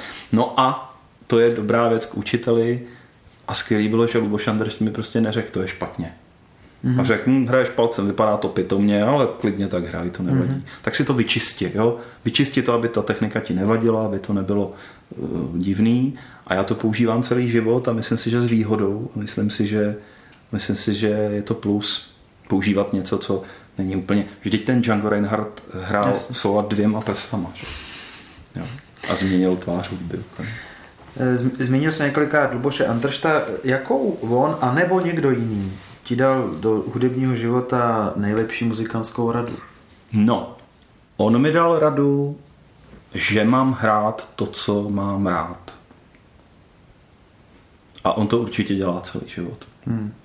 Tak to byla, jo, ne, nehrát něco eh, jenom třeba pro peníze. To by bylo pro mě úplný konec, to neumím.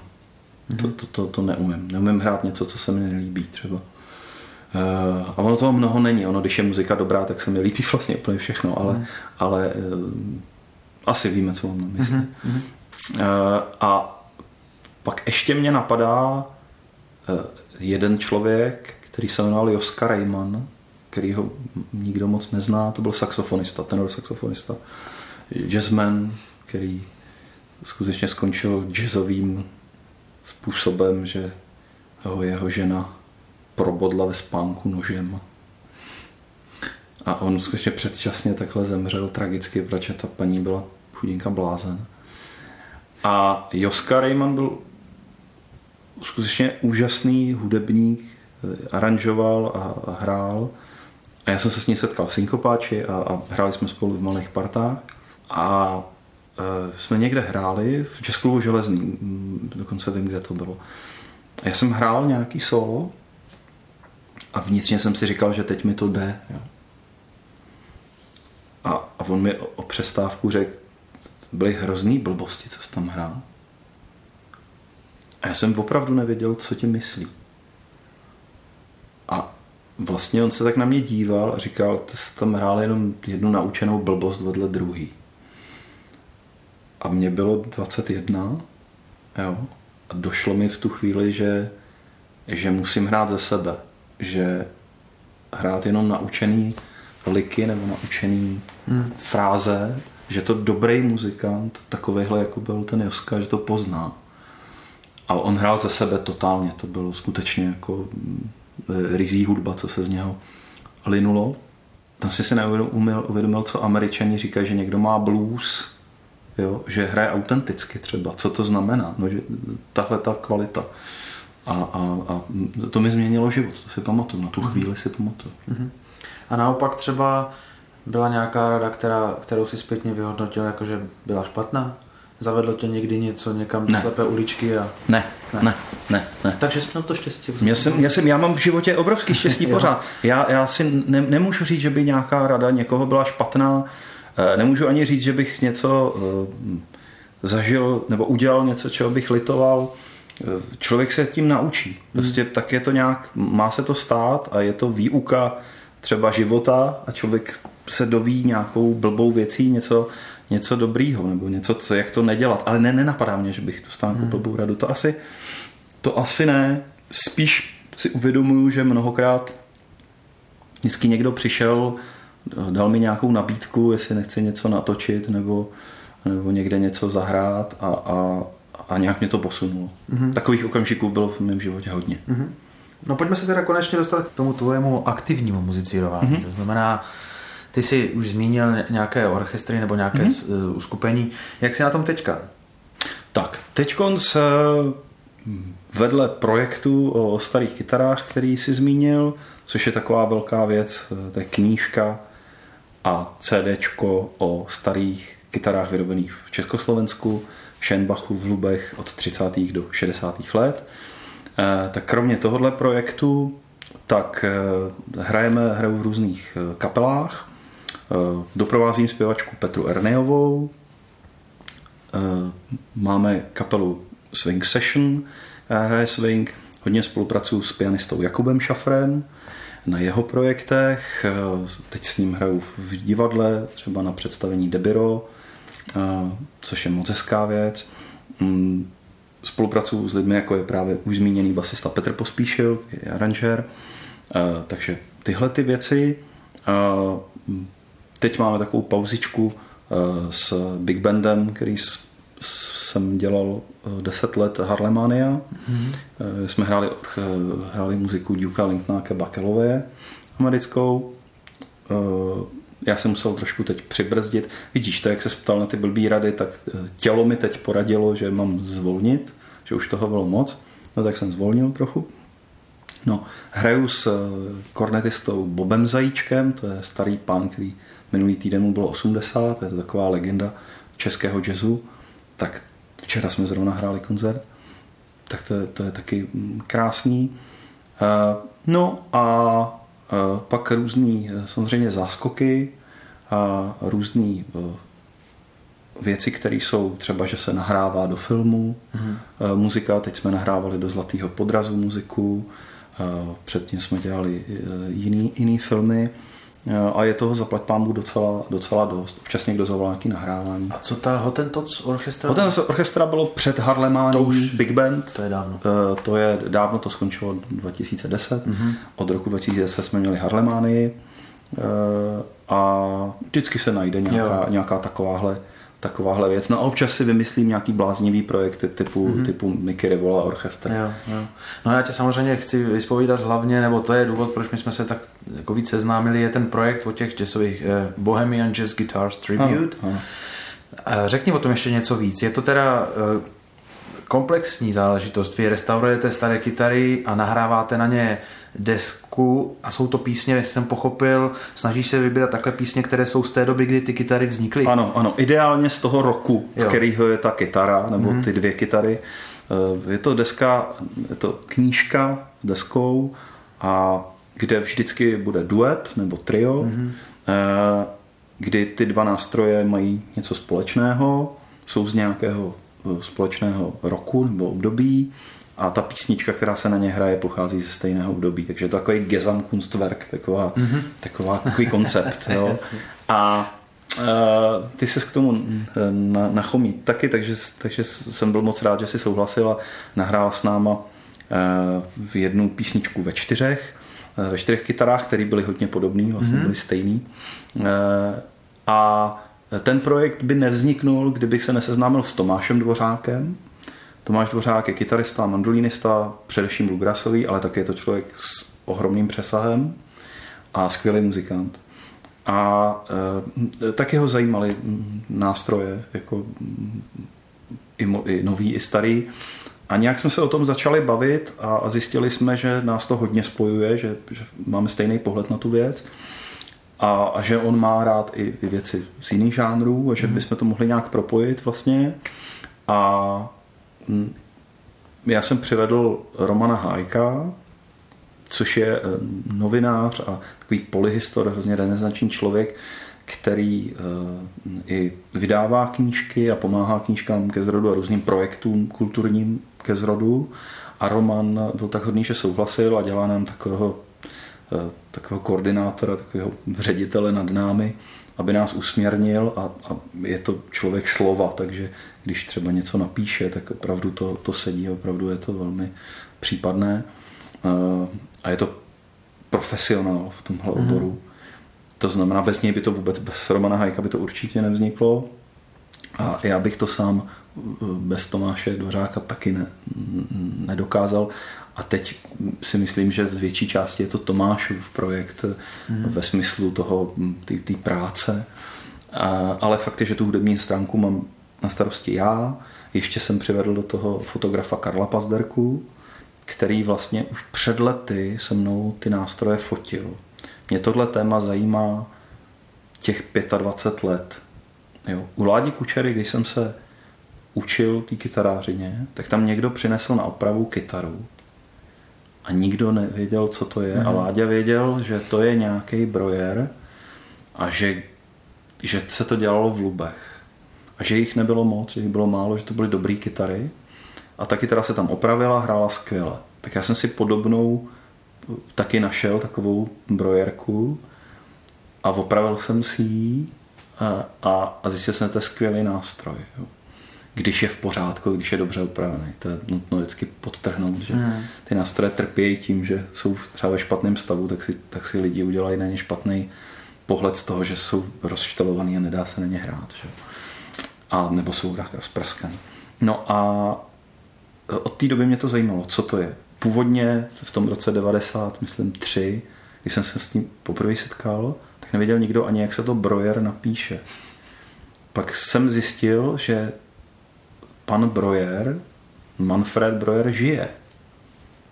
A že to je syn toho Alfreda Brojera, který ty kytary mm. stavil a že Manfred stavil taky s ním a že to byl nejmladší mistr odborného výcviku v Lubech který pak emigroval v roce 65 a že je tam obrovský příběh a že ty nástroje se dělaly už od 30. let a že spousta nástrojů, které se najdou v Anglii, který vypadají, že jsou americký nebo nějaký, ví jaký, tak jsou z Čech. A ten příběh je obrovský a nikdo o tom moc neví. Hmm. A já jsem se pídil, pídil po různých archívech, po sběratelích, po, po internetu v posledních letech a začalo to dávat jako smysl, začali jsme ty, ty nástroje dochovaný fotit a ptát se lidí, nevíte, co to je a ptát se někdo najednou uh, přines další a další nástroje. U nás ty nástroje uh, jsou známý dobře díky bratrům Rivolovým, mm-hmm. který hráli na, na, na dva ty typy. Vaby hrál na ten velký typ s výřezem a z 60. let. Mickey hrál na, na eh, ten typ, který je taky velký, ale nemá výřez, je o něco starší z začátku 50. let. A ani oni sami nevěděli, kdo, kdo je postavil. Oni si je koupili ne jako nové, ale koupili si je jako z druhé ruky od kytaristů a, a matně věděli, že, že to je Breuer, že ten člověk se jmenoval Breuer a už nevěděli, jak se jmenoval Alfred nebo jak se jmenoval. Mm-hmm. A tak jsem si říkal, že dlužíme těm kytarářům z toho Schenbachu, z těch lubů, těmhle, který nebyli známí, že dlužíme nějakou takovouhle mm. publikaci, nic takového není.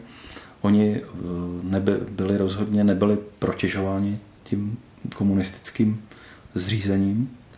Naopak, protože byli Němci, eh, čeští, tak naopak eh, byl tlak na to, aby se vystěhovali do mm-hmm. Německa, což se nakonec těm komunistům v 68. podařilo a tím s tím přišli eh, Lubivo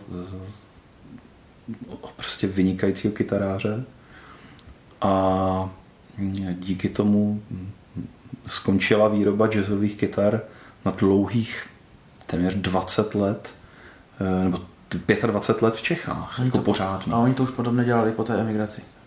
Uh, oni už, eh, když, když, když odešel Alfred Breuer, už byl starý pán v té době, odešel do Německa, tam už stavěli jenom španělky. Mm-hmm. Uh, klasické koncertní, myslím, pro firmu Framus a trochu pro firmu Hofner. Dokonce měl svůj model. Framus měl model Alfred Breuer. Mm-hmm. Poměrně drahá kytara to byla. Mm-hmm. Drahé kytary to byly a Manfred tam stavil taky. Mm-hmm. Manfred pořád žije, což mm-hmm. je mhm. úžasný. A, a to řemeslo se jakoby ztratilo. A oni to předali uh, lidem, jako byl Pepík Kubla, Josef Kubla. Mm-hmm. To byl kytarář, který stavil především španělky a pak stavil pro českou folkovou scénu velice pěkný uh, dreadnoughty Dčka. Aha. Redl měl jeho Aha. a tyhle ty lidi. A ten věděl, jak, jak postavit časovku. Jak to vydlabat vůbec. Jako, no to není snadná věc. No. A tenhle Pepí Kubla to předal jako mladík to předal Láďovi Kučerovi, který to taky umí, a, nebo uměl a, a Pepí Kluba to ještě předal Petrovi Procházkovi. Aha co s tím vlastně, protože ono zdánlivě to vypadá jako, že to je stejný jako housle. Jo, dlabaná kytara klenutá, tak to vydlabeš a je to. Jenomže ono, když to člověk vydlabe jako housle, stejný pattern použije, tak to nehraje moc dobře. Je to takový, eh, ten zvuk je takový hranatý, takový, eh, takový nosový a, a, a střílí to, je to takový tenký zvukově. Ta deska musí je vydlabaná malinko jinak. Je to docela eh, to složitý, komplexní tvar. Mm-hmm. Hezký ale eh, tak za pambu se to nestratilo. No. Eh, hold, hold tady ten režim těch komunistů napáchal spoustu škod a tohle je jedna z nich, protože když jsem se dostal k těm starým nástrojům ze 30. let, tak jsem zjistil, že už přes, přes tu válku se něco ztratilo. Jako z toho umu a z toho vědět jak. A ty brojerky Pováleční, protože oni začali dělat až v roce 47, tak eh, jsou to jako velice, velice dobrý kytary a zase už tam nikdo na nic nenavazoval. Jo? To byl takový mm, taková končená jakoby slepá ulička zvláštní. Mm-hmm. A pro mě bylo třeba velký překvapení, že legendární stavitel uh, Metal, Franz Metal a uh, Anton Metal, takže taky postavil jazzovky na konci 40. let a ty jsou vynikající. Budeme to v tom projektu mít dvě mm-hmm. a to jsou fenomenální nástroje, to je skutečně eh, bez přehánění a pro mě bylo překvapení, když tady seděli u mě kytaristi a muzikanti z Ameriky a z Anglie a já jsem třeba ukázal nějakou takovouhle kytaru, my si na ní zahrál, říkali, to je skvělý, co to je? To hraje stejně dobře jako prostě Gibsony, jako, jako originály mě teprve začalo svítat, že, že je to veliký téma, že to není jen tak, že to je vlastně jako, že jsou to krásné nástroje, které jsou často strašně zanedbaný a lidi jim nedají tu péči a oni pak teda jako neodvedou tu práci, co mají odvést, ale že, že, že, že to dobrý. A že to dlužíme. Můj pocit je dluh. Mm-hmm. Že dlužíme těm, těm zapomenutým kytarářům e, nějakou poctu. A jak teda konkrétně ten dluh bude, budeš, budete splácet? Bude CD, bude kniha, co bude dál k tomu projektu? Budou, měla by být výstava mm-hmm. těch nástrojů. U nás? U nás. Taková, ideální by bylo putovní mm-hmm. po muzeích. Ideální by, bylo, by byla spojená s těma nahrávkama a ideální by byla spojená s koncertama, aby se mm-hmm. na ten mhm. nástroj hrálo. A e, rádi bychom, jak už říkám, udělali nějaké koncerty, křest samozřejmě, křesty. A e, já si slibuju od toho, že ta knížka fyzicky bude existovat a že to bude něco, co, co bude patřit do uh, dobré knihovničky každého hmm. milovníka kytar. Bude třeba, budete dělat nějak třeba workshopy nebo besedy, semináře? Nebo jako... Když bude zájem, tak strašně rádi. Jo. Jo. Straš, strašně rádi si o tom budu povídat s kýmkoliv libovolně dlouho. A chystáte se s tím třeba i do Německa? Tam by to možná bylo zajímavé. Rádi byli jsme, jsme, jsme ve spojení eh, s panem Christianem Hojerem, eh, který v Bubenreutu, kde po válce bylo spousta odsunutých německých kytarářů a udělali tam firmy jako Framus Hefner a tyhle tam. Mm-hmm. Po válce tak eh, Bubenreutu je muzeum, Bubenreuteum se to jmenuje, on je myslím ředitel, tak Christian Hoyer nám pomáhá z té německé strany a určitě bychom rádi tam vyjeli a určitě bychom to rádi propojili, protože ten příběh je o, o vztahu Čechů a Němců a, a o těch neradostných věcech jako odsun. Kdyby lidi chtěli ten váš projekt podpořit, protože vím, že taková možnost existuje a myslím, že v době vydání tohoto podcastu ještě bude aktuální, tak kam by si lidi, který zajímá tenhle ten nápad, poslal? Je, to by bylo od lidí hezký. Eh, my jsme udělali sbírku, která není vlastně sbírkou, ale před prodejem té publikace a dalších věcí kolem toho eh, na platformě, která se jmenuje HitHit a kde si můžou třeba tu publikaci koupit ještě než dovznikne nebo nějaké jiné věci a nebo naše stránky nebo na Facebooku si nás můžou najít mm-hmm. a, a, a vlastně předkoupit si něco. Jo. Pokud samozřejmě by někdo nám chtěl dát peníze jen tak, bylo by to od něj moc hezké a našli se už a děkuji tímto e, lidem, že nás podpořili i jen mm-hmm. tak, jenomže jim ten nápad přišel zajímavý a důležitý. A vyhledají to teda jako Bohemian Jazz Guitars Tribute. Tribute. Bohemian Jazz Guitars Tribute, přesně tak. Tak, ale ještě se tě zeptám teda, ty se teďka vrátil nedávno z Ameriky, co jsi tam, co jsi tam dělal človíčku? a já jsem, jsem měl štěstí, americký hráč na foukací harmoniku jazzový, který se jmenuje P.T. Gazel, tak eh, s kterým už jsem tady v Evropě a v Čechách hrál dvakrát, tak se rozhodl, že by mě měl rád na CDčku a pozval mě, abych s ním natočil jeho solové CD. Hmm. A to byla pro mě jako velikánská podsta. No a zařídil tam ještě nějaké koncerty, takže teď jsem tři týdny byl v Americe, v Nashville a nahráli jsme tam CD, ještě tam byl mimo jiné vynikající basista Jimmy Sullivan, což je taky multižánrový člověk, který byl vyhlášený uh, jazzovým instrumentalistou roku v Nashville. Aha. A P.T. Gazel byl tak hodný, že mě seznámil se svými kolegy.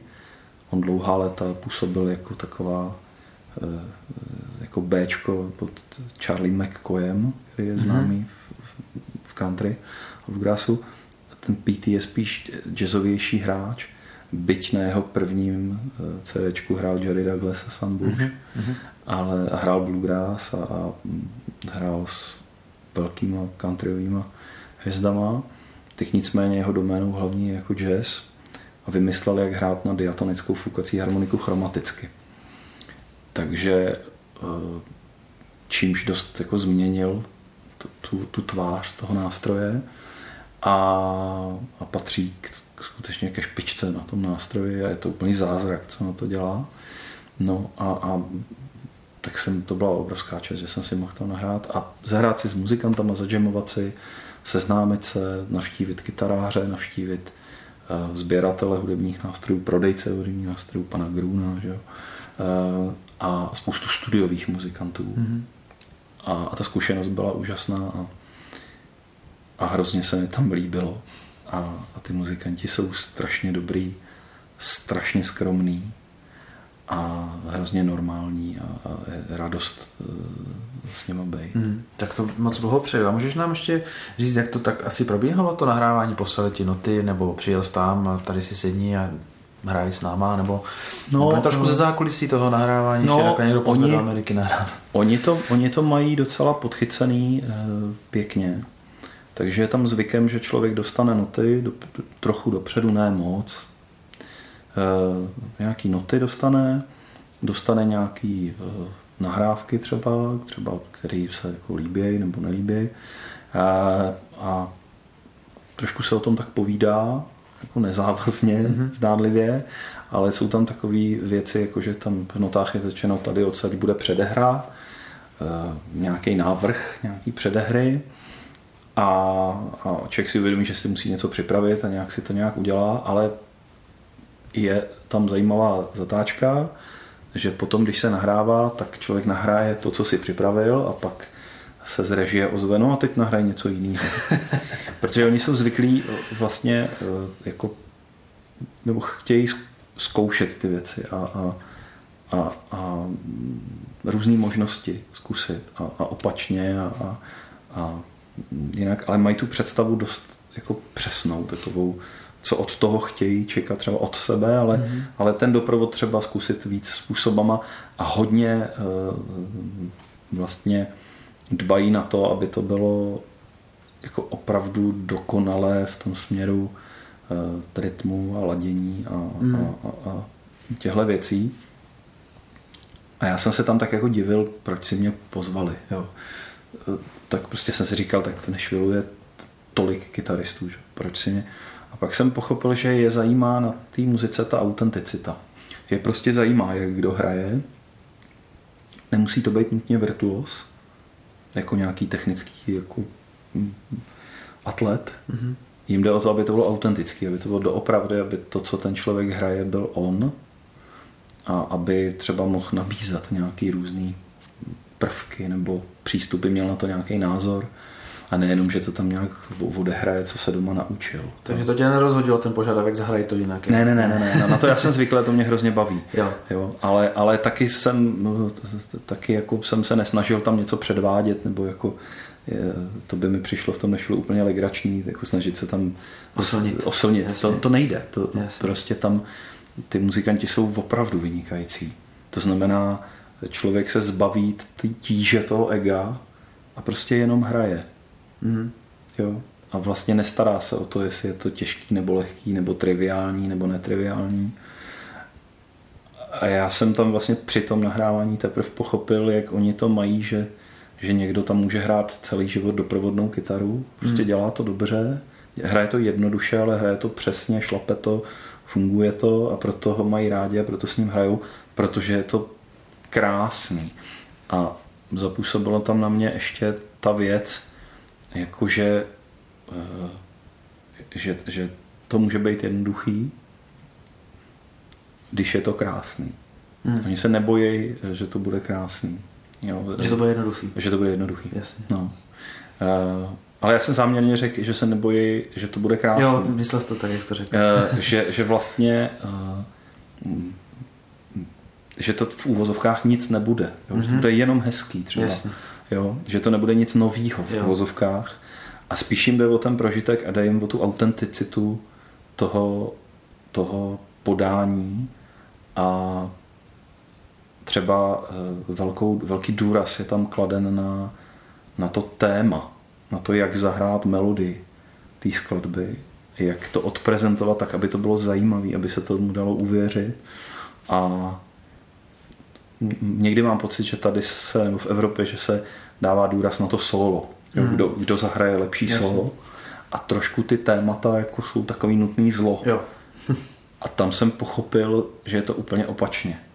Že oni vlastně strašně řeší to téma, jak zahrát a to opravdu jako řeší. Skutečně o tom mluvějí a, a když se to zkouší, tak prostě ty zkoušky věnují zejména tomu, No, no a pak zahraješ nějaký solo, to bude fun, to bude pěkný. Jako. No já potom všem dlouhým povídání mám strašnou chuť, kdybych si jako poslech, že bys něco zahrál, ale je to takový nestandardní požadavek, co myslíš? No, jejde, no. Jak ty to vidíš? Uh, tak já nevím, můžu něco zabrnkat, Může to... tak bychom si mohli zabrnkat spolu. Bez jedné kytary si můžeš vzít to OM třeba. No a to by muselo být něco, co já znám. No, když to jako- nevadí, tak, tak s nějakou dvanáctku třeba. Ne, tak nám to. Tak třeba, tak pojď, je, je, tak jo. Je. Tak eh, můžem? Mm-hmm. Tak, takhle nějak. thank you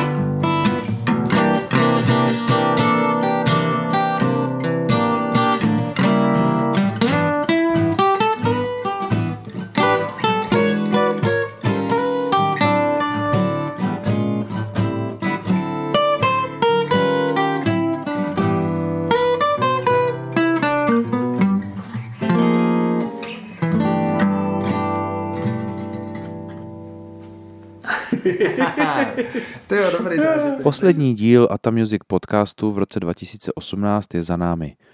Určitě si najděte aktivity Marka Rehona na internetu a pokud máte rádi kytary a historii, jděte na hithit.cz a můžete tam podpořit Markův projekt Bohemian Jazz Guitars Tribute a získat tak pro sebe některou z odměn, které jsou určitě zajímavé, CD, kniha a tak dále. Já vám moc děkuji za pozornost v tomhle roce a v roce 2019 naslyšenou s dalšími díly. Loučí se Ondra Kozák. thank you